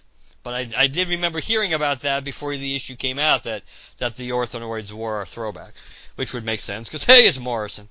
Morrison. Okay, so the issue begins in this so-called Cosmodor city. It's five districts dedicated to scientific ex- exploration and, and future tech and all this crap. And while there's Mr. Doremus guy who is the father of Hal Shackup from the first issue of this series, Eve. Uh, while he's showing this off to a few people, to people that he that he knows, all of a sudden we see like these claws of these bird-like creatures come out, and then then we then we get a whole lot of exposition between Eve and Hal and if I swear to God, if this chick said "daddy" one more time in this issue, I was just gonna like slap her through the page. And I got old like after the third time she did it, "Daddy, daddy, daddy," and not in any kind of weird sexual way either. She's talking about her father. It's like, stop it. Uh, so so basically, you know, her her father's in trouble. Hal's there trying to figure out what's going on and help her. We got this huge feather which I could, I do kind of like. That is a nice touch. I just like the way when Hal says it's either a monster bird or a giant 19th century novelist. Pretty pretty out of the box for Hal Jordan. it's like then, then while he he and Eve are de- are interacting, we get this we we get this you know, this character. What's his what's his friggin' name? Johnny Blue, who's got this predator-like alien ma- mask, which basically is what it is. This mask is an alien. Uh, and I still don't quite understand the whole mask thing, in all honesty, in this issue.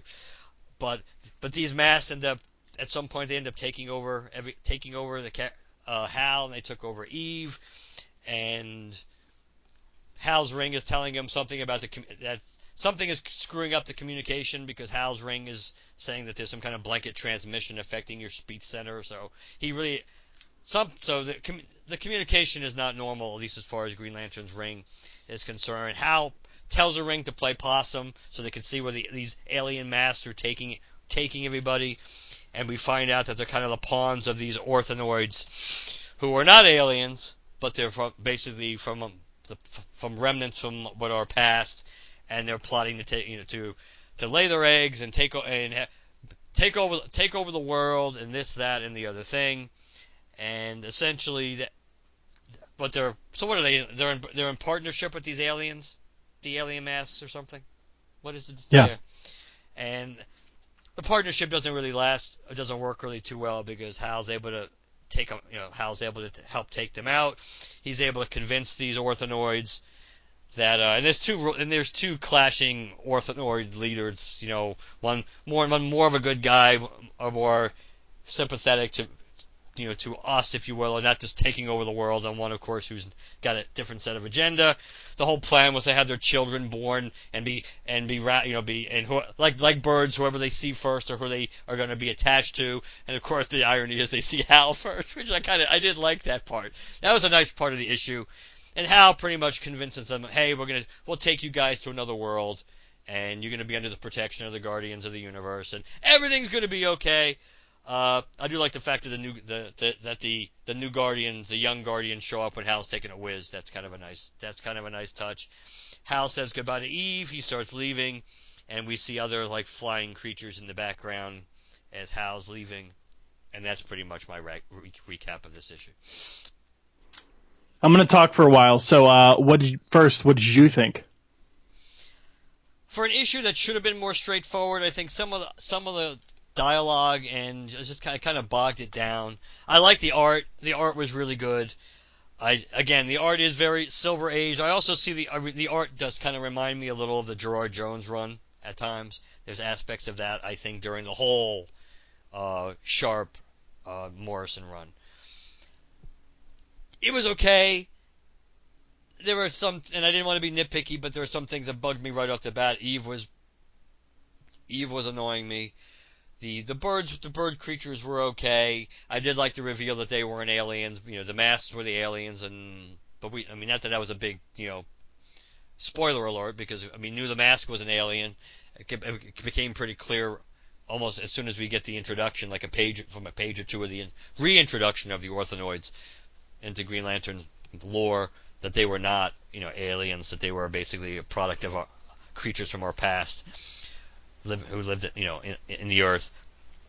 So it was it was okay. I thought this was a step backwards as far as the overall narrative structure that Morrison has been going with, at least in the first issue of the season, and even the Blackstars as relatively u- useless. I think both as unmemorable as that three issue arc was. I think we both would agree. At least it was kind of a straightforward story, and I think this kind of this kind of goes back to when you think of what Grant Morrison could do that you might not like, that's what this issue reminds me of.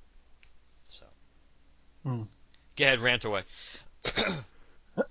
so you know when Chad starts off with qualifying statements. Uh, Morrison, All you right. ignorant slut. all right. So first of all, and, and and I am speaking directly to Liam. Uh, because I know he listens to a lot of various reviews about his content and stuff like that. Doesn't necessarily mean he's a uh, active, loyal listener of every episode of the Lantern Cast. If you are, Liam, fantastic. Thank you so much. We appreciate it. Thanks for listening. It's great to have comic professionals out there listening to our stuff. I love your work, man. Uh, I wasn't a fan at the beginning. I will fully admit that. I had some problems with it, but over every issue, man, you make me love your stuff. This issue is no exception. I really enjoy the work you're doing here. Fantastic book, artistically speaking. Your partner, however. Sorry. Uh, I mean, I'm kind of glad you're going there because first you cause first because first you concerned me that you were actually going to go after Liam the way you started that introduction. No, no, no. Now it, it's a partnership, right? Liam is very obviously not just doing a job, but in the comics industry, this is such a creative profession. Liam, uh, it's just again, I, I, act like I'm speaking directly to. He may never hear this. Who, who the hell knows? I understand that there is some protection, some sort of maybe babying around the content that you have for this. This is just as much your creative baby as it is Grant's. Uh, I, am not going after uh, the entire partnership and everything. I'm not trying. I'm honestly not even trying to shut down Grant. Just Grant on this specific title in certain instances because I will tell everybody listening very frankly what I think about something. I would love to have Grant on the show. I would love to have Liam on the show. Hell, I would actually prefer to have Grant on the show over Liam, not because I, I like Grant more. I want to give Grant a platform to ask us all the effing, so we can ask him all the effing questions we want to, to give him a chance to explain his effing book to us so that we can try and get some love out of it even more. Kind of like we did with the guy who was over on, uh, what was his name, man? Uh, uh on Green Lantern Corps. We oh, interviewed him. Van Jensen. Love the dude. Van Jensen's fantastic. I, I, openly admit to being critical of his work uh, prior to that interview, but after speaking with him, not only just having such a you know, talking to such a cool dude and just in general, like a, a human being, but getting some more context and stuff, man, retroactively, I like his stuff so much more than I did when I was actually reading it. I would love to have that experience with Grant Morrison. Not just because, oh my God, guys, Lantern Cast has Grant Morrison on the podcast. Our listeners are going to go crazy. That's not it. I would love nothing more than to love another Green Lantern book. Morrison, please come on the show and do that. I want to like your book. You know why? You're pulling Silver Age shit out of the thin blue air that people had just fucking forgotten about. And that is effing brilliant, man. That's fantastic. And you have a wonderful partner in Liam Sharp who can make this feel like the stuff you're referencing, but still be modern. And that's amazing. But the last time we left this this series, Hal got in a trucker's truck after hitchhiking on the highway. And I opened this book and he's at a futuristic sort of weird ass city on maybe another planet, I don't know, talking to Birdman. What the fuck happened between issue 1 and 2? It was a bad trip, man. I, I'm sorry. I'm, I'm gonna stop yelling. My my roommate may be home. He may not. I don't. I don't want to. Anyways, I'm going to try and tone it down, but I'm keeping this. What the hell happened? Because Grant is great. Look, again, some more qualifying statements. Grant Morrison wouldn't still be in this industry if he wasn't fantastic at what he does. Grant Morrison thinks differently than other comic book writers. And sometimes it works fantastically and sometimes it's a fucking shit show. And you know what? That's fantastic comics are no longer just for kids. They haven't been for some time. Let's put some thought, some depth, some interesting stuff, some deep cuts, some cool pulls, a different twist on an old concept, whatever. Let's do that. One of the reasons I love uh, Jeff Geoff Johns' run, especially like in Blackest Night, it's like, look, not only is there hope and will, but guess what? Hope is nothing without will to back it up. So the, the Blue Lanterns can't do something unless there's a Green Lantern around them. Doesn't that make sense? Like, oh my God, I didn't think that you're, you're thinking thinking about this in such cool ways. I'm not being a Grant uh, a Geoff Johns apologist right now. I'm just saying that like that's an example of comics just being a little bit more than just what they were for kids. I am all for it. I'm all for depth. I'm all for added stuff. I am not all for being lost when I pick up a comic book. especially a comic I pick up regularly. It's one thing if you're reading a bunch of books and you pick up regularly and you enjoy a title and you're like, man, I can't wait for next issue. And then a month goes by and you're like, oh, wait, where the hell were we?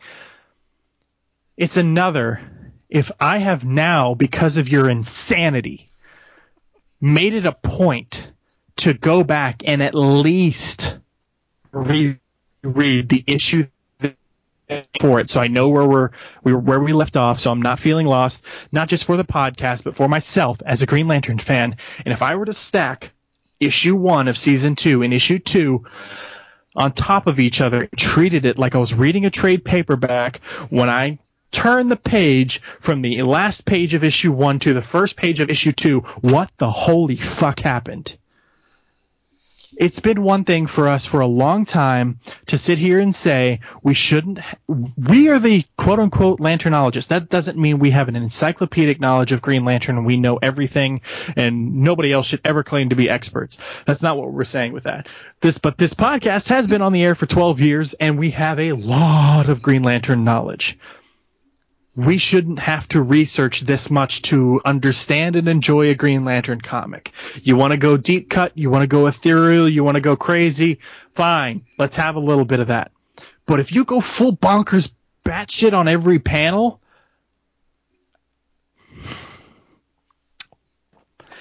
if we weren't doing this show, I would have dropped this series with this issue right here. This issue pissed me off so much that after I got done reading it in preparation for the show for the first time, I put it down and went, what the holy fuck was that? Out loud in an empty apartment. Liam, I love your work. Grant, You've done some fantastic stuff. I'm all for deep thinking in comics. I'm all for unique, interesting takes. I am all for so many cool references you're making to the Silver Age. But what in the holy fuck was that issue? I would like to give some credit to Blog of Oa and Myron because Myron wrote up a review when I pulled the uh, issue number of Green Lantern number 58 out of my ass earlier. I didn't get that on my own. It was because I went over to Blog of Oa to read Myron's review of this issue. Normally, I do not do that because it's not like the blog and podcast of Oa and the Lantern Cast are competing. We're friends. We talk all the time. But I so thoroughly disliked the way this issue was given to us like this that I just in a world where COVID insanity is driving us all up a wall and everything is bleak, I was like, I can't be just negative about everything.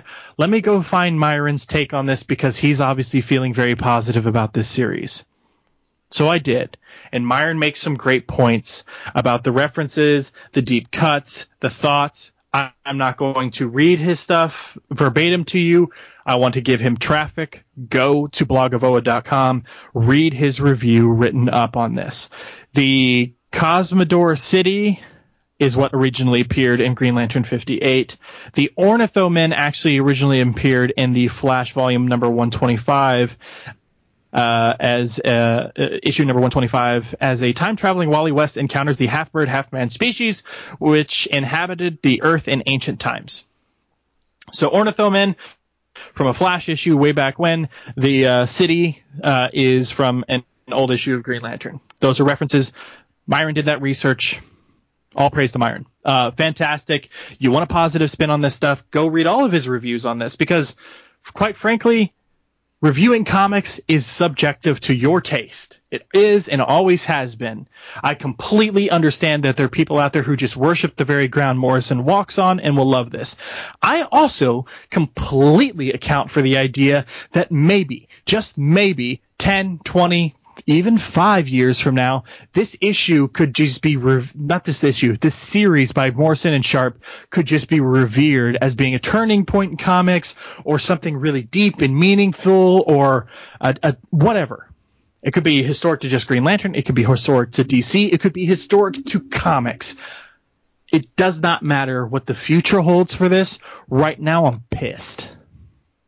And I would have, as a Green Lantern fan, stopped picking up this series with this issue. Morrison and Sharp, I go back and listen to old episodes of this show. We have said ex- several times, wow, man, that was actually a less Morrison-y or like a really good or that was really unique or like whatever. It's it's these peaks and valleys, man. It's just like we're riding this wave of oh that was okay or that was interesting. Oh, eh, maybe we're kind of turning things around. At the end of issue one, I was like, man, Gutsons, the old Guardians are off to do this sort of stuff. How's lantern again. Oh shit, he's on Earth. Oh damn, he's hitchhiking. He's in a truck. He's traveling across the country. Oh shit, I heard that Hal's coming back to Earth this season in Green Lantern season two. This is going to be fun. This seems like the beginning of that. And then you pick up this issue and you kicked me right in the fucking balls.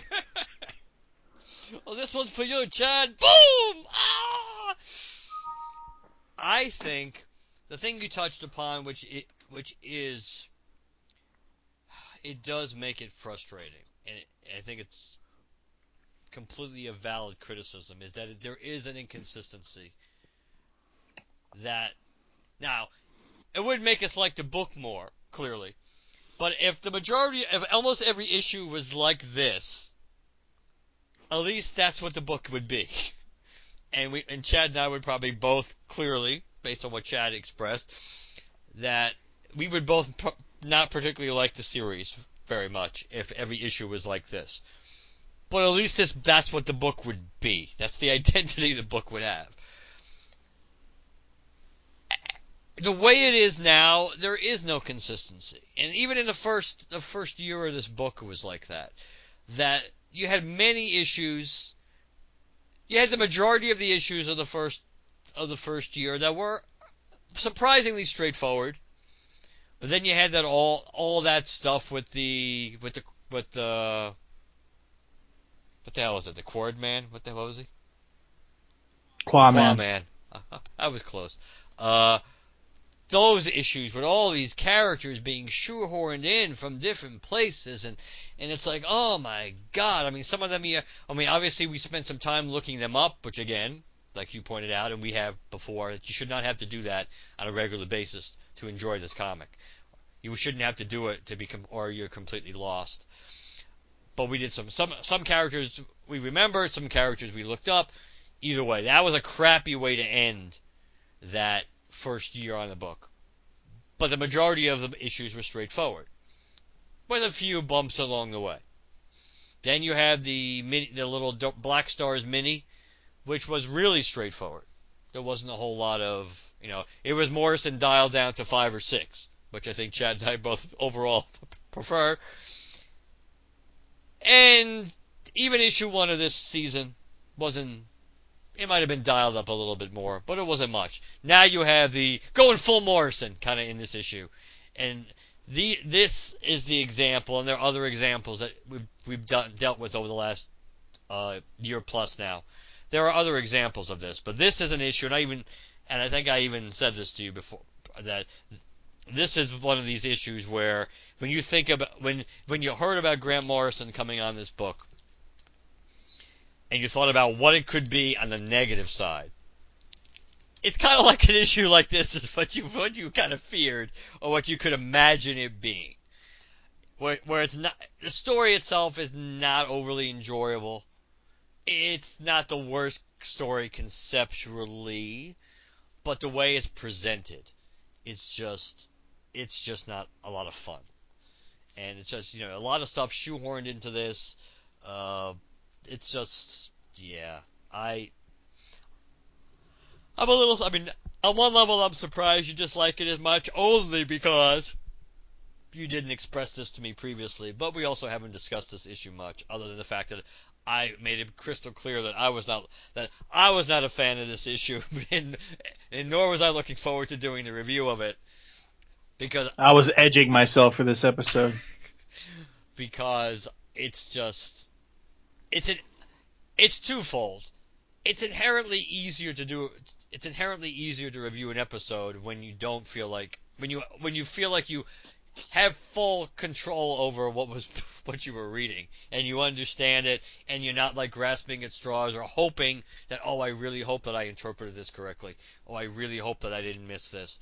Uh, and just when you enjoy the issue too. Now forget about understanding it when you enjoy it so this uh, as but when you have a combination where you don't particularly enjoy it and while you understand most of it but there's enough in it that just makes you want to bang your head against the wall sometimes because of all the, either the dialogue or things have been thrown out there. It's like, no, this was, and mind you, this is kind of funny too, putting it in context. When we had that comment a, a few weeks ago when when when Corwin what pointed out something you and I had already talked about the idea that the the fact that the second quote unquote season of this has been pushed back to 12 ep- issues instead of 8 because it was originally was cut down to 8 because of the stupid Gen 5 fifth, fifth uh, you know fifth gen stuff that during the DiDio plan that a lot of these books I guess were going to be were going to be ending early. And now that's not true anymore because obviously DiDio's out in the wilderness. But th- that you know, Corwin just assumed I would be unhappy with the fact that Morrison was going to be on the book longer. And I said, well, actually, no, I wasn't, because we know the original plan was for him to have obviously a full 12 issues in, in the second year on the book. So why would I want to cut short? Because we've been down that road before, having stories either truncated or handed off to other people, and it's it almost always turns out to be a mess. So I'd rather have his vision, whatever it is, play out. And then I take that position, and then we get rewarded with this. Um, so it's look, it's it's one thing when a comic um, frustrates you at times and then gains back a little bit your of, of your fandom and favor and excitement, uh, and kind of plays that that tug of war um, with with things. It's another. Uh, I am actively angry right now with this series. You have pissed me off not only do you have to kind of now work to earn my uh, trust back to in terms of like, uh, oh, that last issue was was a little weird. Can we kind of get back to something I can more easily digest? And I'm not saying I, again, I've said it multiple times. I shouldn't have to say it again. I'm not saying I can't handle deep stuff. I, I would, I, I, would love more of it. I'd love more philosophical and different takes and things like that. I, sh- I just shouldn't feel lost. We opened this issue not only in a completely different space than we did last time when we left the last issue, we have completely changed the lingo here. And now there's an in-story reason for why Hal is speaking like a fucking weirdo uh, in, in, this issue, uh, using words that Hal Jordan would never u- use in a way that Hal Jordan would never use them there's an in-story reason for that, but when you don't explain that until halfway or three-fourths of the way through the story, it just serves to make me feel even more fucking lost. So all you did this issue was piss me off. I am actively angry at your series now. So me going into the rest of these issues is going to be a hard fought battle. And you know what? Not every comic series, not every comic creator, not every piece of comic content, no matter what media is in, has to be for everybody. You know what? Maybe Liam Sharp and Grant Morrison's book just isn't for me. I'm not their audience and they shouldn't have to fight to get my fandom back. That is totally, completely logical and fine. But I'm not the only one feeling this way we have a 21 second voicemail I'm going to play right now. And if I need to edit the and just drop the actual audio in rather than just putting it on my speakerphone and playing it on this high quality mic, then I'll do that. But I'm going to play it right now from one of our listeners. Hey, Leonard. Hey, Leonard Cast. I just wanted to say uh, I totally agree with you on uh, Far Sector. That is such a superior book to that Grant Morrison nightmare that's been coming out for way too long now. Um, Have a good one. Didn't have much to say. Bye. Simple but says it, right? That's one person in agreement with me, in addition to Mark, who seems to agree with not as severely, but seems to agree with me a little bit here. there's a trend now happening in the Green Lantern community.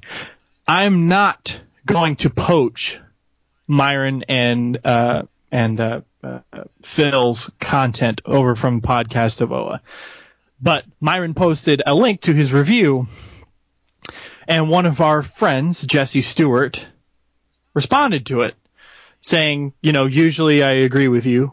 Es- essentially, usually I agree with you, but you're wrong. essentially, this is a two out of ten for me in terms of a rating. Mark, myself, Jesse, I know for sure, long term Green Lantern fans. I'm not sure about the person who left us this voicemail. They didn't leave us their name.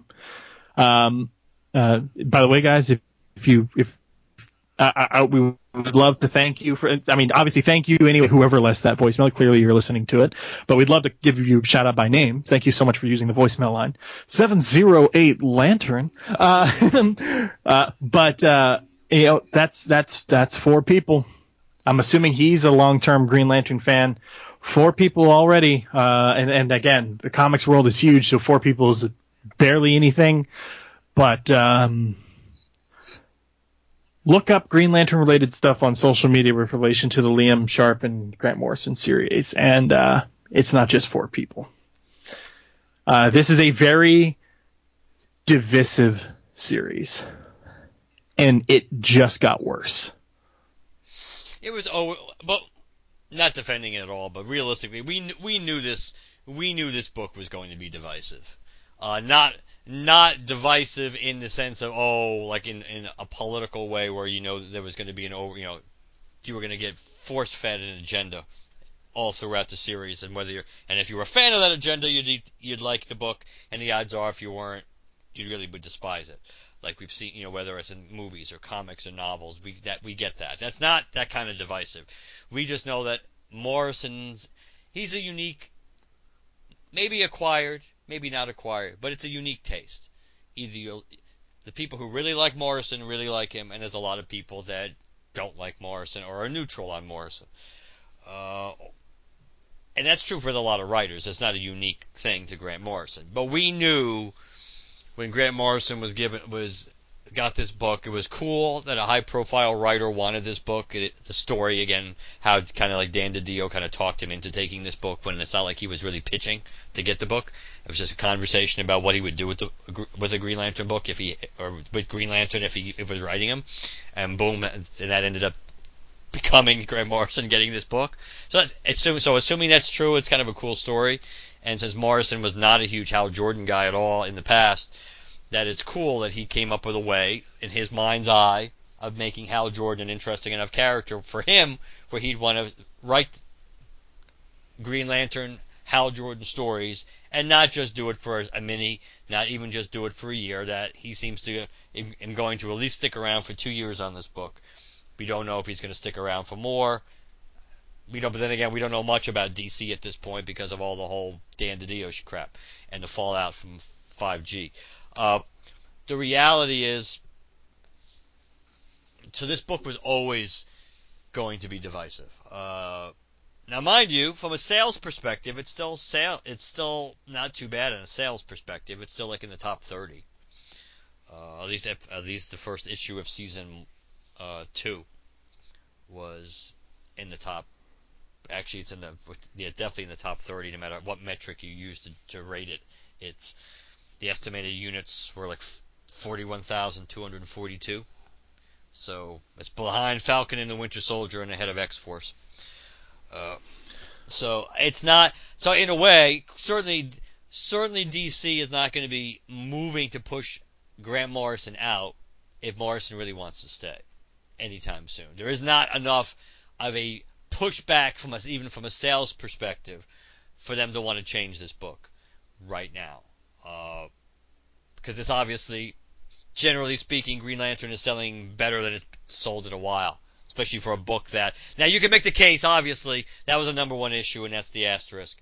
That even though we know it's just the second the second year of him doing this book, it has a number one on it, so that's probably boosted some sales. It'll be more interesting to see what how many how many units like this issue sells. So that might be more of a val. But generally speaking, I think the Morrison book has been has done fairly well so far for sales. I think it's certainly I think it's doing better without I haven't been paying as much attention as I should, so maybe I'll do that for next episode. But comparing it to like where Venditti was towards the end of that run. That being So- go ahead. Oh, sorry. okay. Uh, uh, so I, I I wanted to wrap up my thoughts by saying I, I, I sort of trailed off towards the end of my the last thing I said uh, when I said we didn't want to uh, I didn't want to poach uh, Blog of Oa's podcast of Oa's content by reading one of their their uh, uh, Twitter replies to the posting about their the Myron's review of this issue. Uh, well, I said you know Jesse said essentially you're wrong. I wasn't calling out Myron love Myron. Uh, by the way, Myron, I'm pretty sure the number that he's been saying when he re- references his history and experience with reading Green Lantern, reading Green Lantern for 40 years. Okay, uh, Myron is one of the people I would go to if I had a question about things. So his take, his uh, spin on things is invaluable to you as a Lantern fan, no matter what you feel about any given Lantern related series or title. So please go over to Blog of Oa and read his review about this issue. If you 100% agree with everything I said about this issue, still go read his take on it because it's good to get a longtime fan who's seeing this in a different light's perspective on this. So at least you have the full picture. Never stay in your own little bubble on things. Try to take in different opinions. It's one of the things wrong with this world. Just do it. The other thing I want to say, again, Liam, if you're listening, Grant, if you're listening, DC, anybody at DC, if you're listening, or anybody who has in contact with the DC, I'm not being a gatekeeper when I try and say, I want Morrison on this show, or I want Liam on this show. And I say, I would love for them to explain, to pitch me their series. I am not somebody sitting on a golden throne, and I am the one who makes your book successful or not. That's not what I'm trying to say.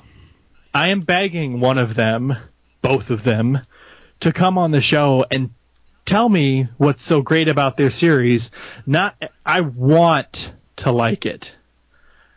If if if this book is not for me, then it's not for me and that's fine. Everybody out there, it is completely fine if this book isn't for you. Cuz the character of Green Lantern isn't yours. It's not mine is it preferable that you like the series that's being published of the character that you follow? Duh.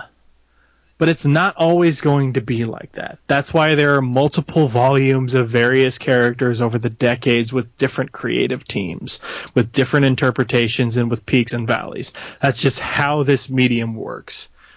If this series isn't for me, this series isn't for me and it's a just a take on Green Lantern that just doesn't happen to be in something that I enjoy. And if it's not for you, then guess what? Nobody's obligated to make you like this thing.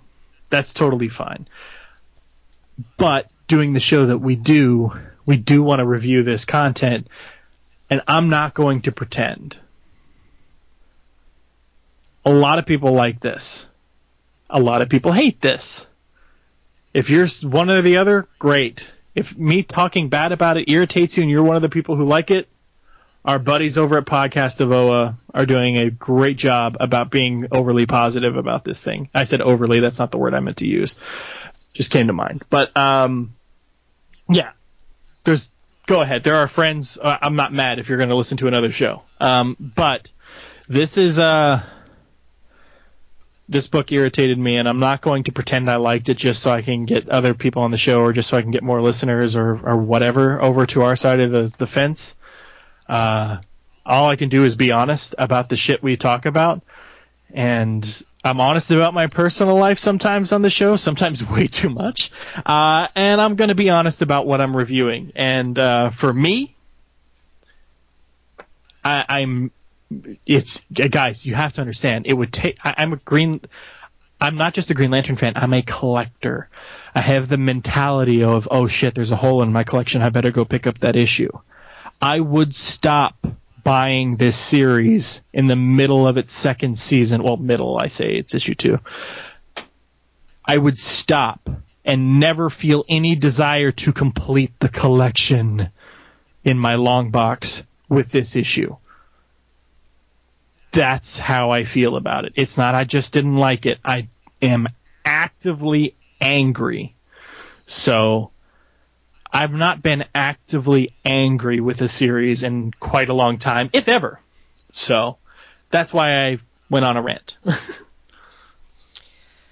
I, I I can understand that. Maybe you meant overtly more than overly. Um, Yes, there you go. There you go. Thank you. Uh, That's hit my hit me. Not to correct you, but it hit me when that's probably what you meant because you meant uh, just not not not doing too much of it, just clearly doing it. You know, being it's it's you know it's it's, it's there, it's right there in your face. You know it's there. Uh, while we were talking, for the hell of it, I backtracked to look at the Green Lantern sales, at least for Green Lantern number twelve. So Green Lantern number twelve, which now based on based on the it sold less units, and if you look at the the overall metrics, that it's now you're talking somewhere between the mid 40s to like the mid 50s, between dollars and units and everything else. By units, it's number 52. So it obviously. Now that's also there's other things that factor in. If obviously if there's less at the top books, if there's less books selling more, you know, if the overall comic books is the top 20 have changed, where may, yeah maybe the top 10 is really good, but then everything else is selling less units than the ones did in December, then you might move up, even though the difference in real volume and real units being sold could be really minuscule. But so Green Lantern was not consistently like in the top 30. It looks like just by looking at number 12. I, I skipped Blackstars on purpose. I went back to uh, which month was this? I think it was October. It's like the October of, of 19. So we'll take a we'll take a look at it once these, these sales come out to see the difference between. Uh, just out of curiosity, between issue one and issue two, you know there's going to be a drop off because people still get really, oh my god, issue one. So that's almost a given. There'll be a drop off from an issue one to an issue two. It'll be curious to see how much of a drop off, in just across the board. I would agree with you. I mean, I this book has been this book has certainly not been as bad as I thought it could be, which I know is not much praise, but it's it's you know it's kind of like a half you know a, back, a backhand compliment, but it I I really thought most a, a huge part of this run was going to be like this issue. That's what I was afraid of. Can't say I really thought it would be. That was my deepest fear that a huge part of this book would be like the run on his on the title would be like this issue. So the thing I I try to be I'm trying to be positive in the sense that luckily we haven't gotten too many of those issues, and they certainly haven't been too many in a row. Even though I don't, again, it end, it kind of ended that way with, the with the end of his first year on the book. We'll see how this goes. That's why I'm not overly enthused about him being on Earth because it seems like whenever we we get excited or some people get more excited than others that Hal's coming back to Earth, it always seems to disappoint. When you know when he came back to Earth during the Venditti run, that didn't wasn't that wasn't that spectacular either, and it didn't last very long. Uh, and of course, there's the whole Parallax debacle. Uh, the, but the reality is, we'll have to see. I I I don't think that at the end of the day, this is going to be a run on this book that is going to be memorable to me. I think it. I also don't. I also think that it's going to be very diff. It's going to be really difficult for somebody to pick up on this book after he leaves. So I would suspect that whatever whatever he leaves this book, it'll probably just be yet another relaunch of the Green Lantern uh, book with a different title, and just and sadly probably again sadly what from the continuity perspective of maybe not even dealing with a lot of the shit that was not resolved or, or the, even the status quo. I mean, are we going to get the Guardians back? Are the Guardian, are the real Guardians going to be back by the time this series ends? Or this is going to be like the opposite, kind of the the the, the opposite, you know, where are revisiting history where the Guardians went off and, and we have to wait for them to come back, or waiting for the kids of the Guardians and the and the, the Zamarons to finally show up. All these things that I don't know. It's it's it, it there's a lot of ifs here. There's a lot of and so this has not been my in, favorite incarnation of this book that we've gotten, uh, even since the even since the end of the Johns era. This has not been this has not been my favorite run on this book. I still I still think probably overall uh, Venditti's run, at least Venditti's run on Hal and the Corps, I enjoyed more than this. Even hmm. even with the unfortunate inability often, not always, but often to stick the landing. But his stories were interesting, and so, and for me, I I haven't been overly enthralled with any with as from an arc perspective. I haven't been really invested or, or enthralled with any of the, the real stories that we've gotten so far during the Morrison run. Honestly, I don't think I to me they're not memorable. So. Yeah. All right, guys, that's going to do it for the review portion. I did want to say just a couple of things. I've, I've been getting watching a lot of stuff, obviously, with the with the self isolation. I recently purchased uh, the DC animated feature uh, Superman Red Sun. Just came out. Um, we just watched that today, actually, and uh, I really enjoyed it. It may be my second favorite DC animated direct to DVD feature, just after Batman Under the Red Hood it's definitely in my top five. Um, I need to watch it again to be sure. I really enjoyed it. If you haven't seen a DC direct to DVD animated movie in a while, go get Red Sun. It's worth it. Uh, at the very least, rent it digitally or whatever. Um, the copy, when you actually buy it, uh, at least the hard copy, comes. They started doing the DC uh, showcase uh, short animated features, like the short, like 10, 15 minute ones that they used to do and they started doing those again, and the first one back is Phantom Stranger. So, not only did we get a really good DC animated movie, we got a um, pretty fantastic uh, animated short out of the whole thing in um, in uh, in in the Phantom Stranger. So that's uh, definitely something I would recommend. I also got the new Welcome to uh, uh, the the new Jumanji movies, which I hadn't seen, but Mark has been talking about a lot. Um, finally saw both of those, and uh, man, those I laughed quite a bit on those. I think I might, I laughed quite a bit on both of them. I think I might have laughed less on the second one, but the jokes yeah. I did laugh, I laughed harder at because Kevin Hart doing Donald Glover. Man, when when Spencer's uh, it's Spencer, right? Yes. That's his name. When Spencer's character dies, and you get the ping of him coming back, and Kevin Hart in Donald Glover's voice goes, "Oh, that's my life alert. Better take that pill." I laughed my ass off. Uh, so if you haven't seen the, the the new Jumanji movies out of some uh, you know loyalty to the original movie, uh, definitely definitely watch them. They're they're enjoyable and funny as hell. I, I laughed quite a bit on both of those. So those those are good. Welcome to the Jungle was definitely funnier than uh, the next level though. Um, Yeah. I was a, I did, I only saw next level in the movie. I, in, in in movies, I did not see Welcome to the Jungle until it was on um, until it was on demand.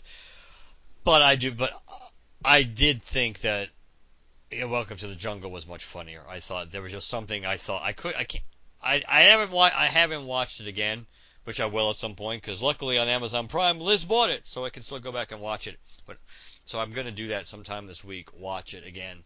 It just it's just something there was something about it that wasn't it wasn't as interesting. I don't think the, I like the story I think better in the first one. I, I mean the, the Yeah. first of the I mean of, of the of the sequels.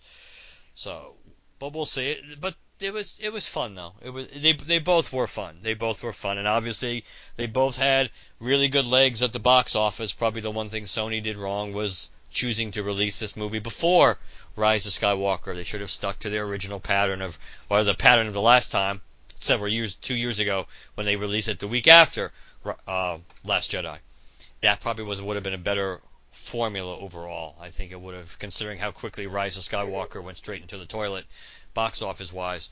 I think Jumanji probably would have made a little bit more money if it had opened up the week after instead of the week before. Uh, it still had much better legs. It took forever for even this one to fall out of the top 10. It might have actually been either last weekend or the last real weekend, like The Invisible Man being number uh, being number one weekend or whatever it was uh, in the last few. That it was one of the last few weeks that finally uh, the next level fell out of the top 10. So it didn't do as well as the first, as jungle, but it did well. So I think I think it's a it is fun. They are fun movies. They're enjoyable. So that so I'm glad you I'm glad you enjoyed them. All right. If people want to reach out to us, like uh, that that individual who left us the voicemail, who cannot be named, uh, I guess. Uh, how do they do that? Voldemort left us an, a voicemail. Finally, the dream has come true. Uh, lanterncast at gmail.com. The website is lanterncast.com.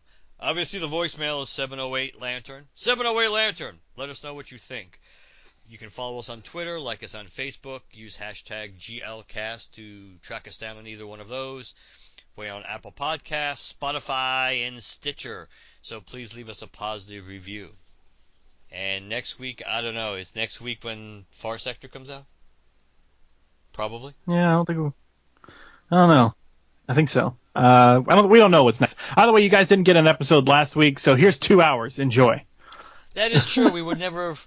We would never have guessed we would have gotten uh, two plus hours of, of recording tonight, uh, and that's kind of good. It makes it does make it. Last week, yeah, last week was just kind of a cluster, and it just didn't really work out for for multiple. For everything we talked about earlier, guys, Yeah. people working from home and grocery shopping. I think it was understandable that we didn't release last week. Yeah, so hopefully, for the most part, this can take your mind off the sad world that we live in. But on the bright side, things will get better. We just gotta, just gotta muddle through. Stay safe. Wash your hands, folks. Talk to you later. Good night, everybody. Good night.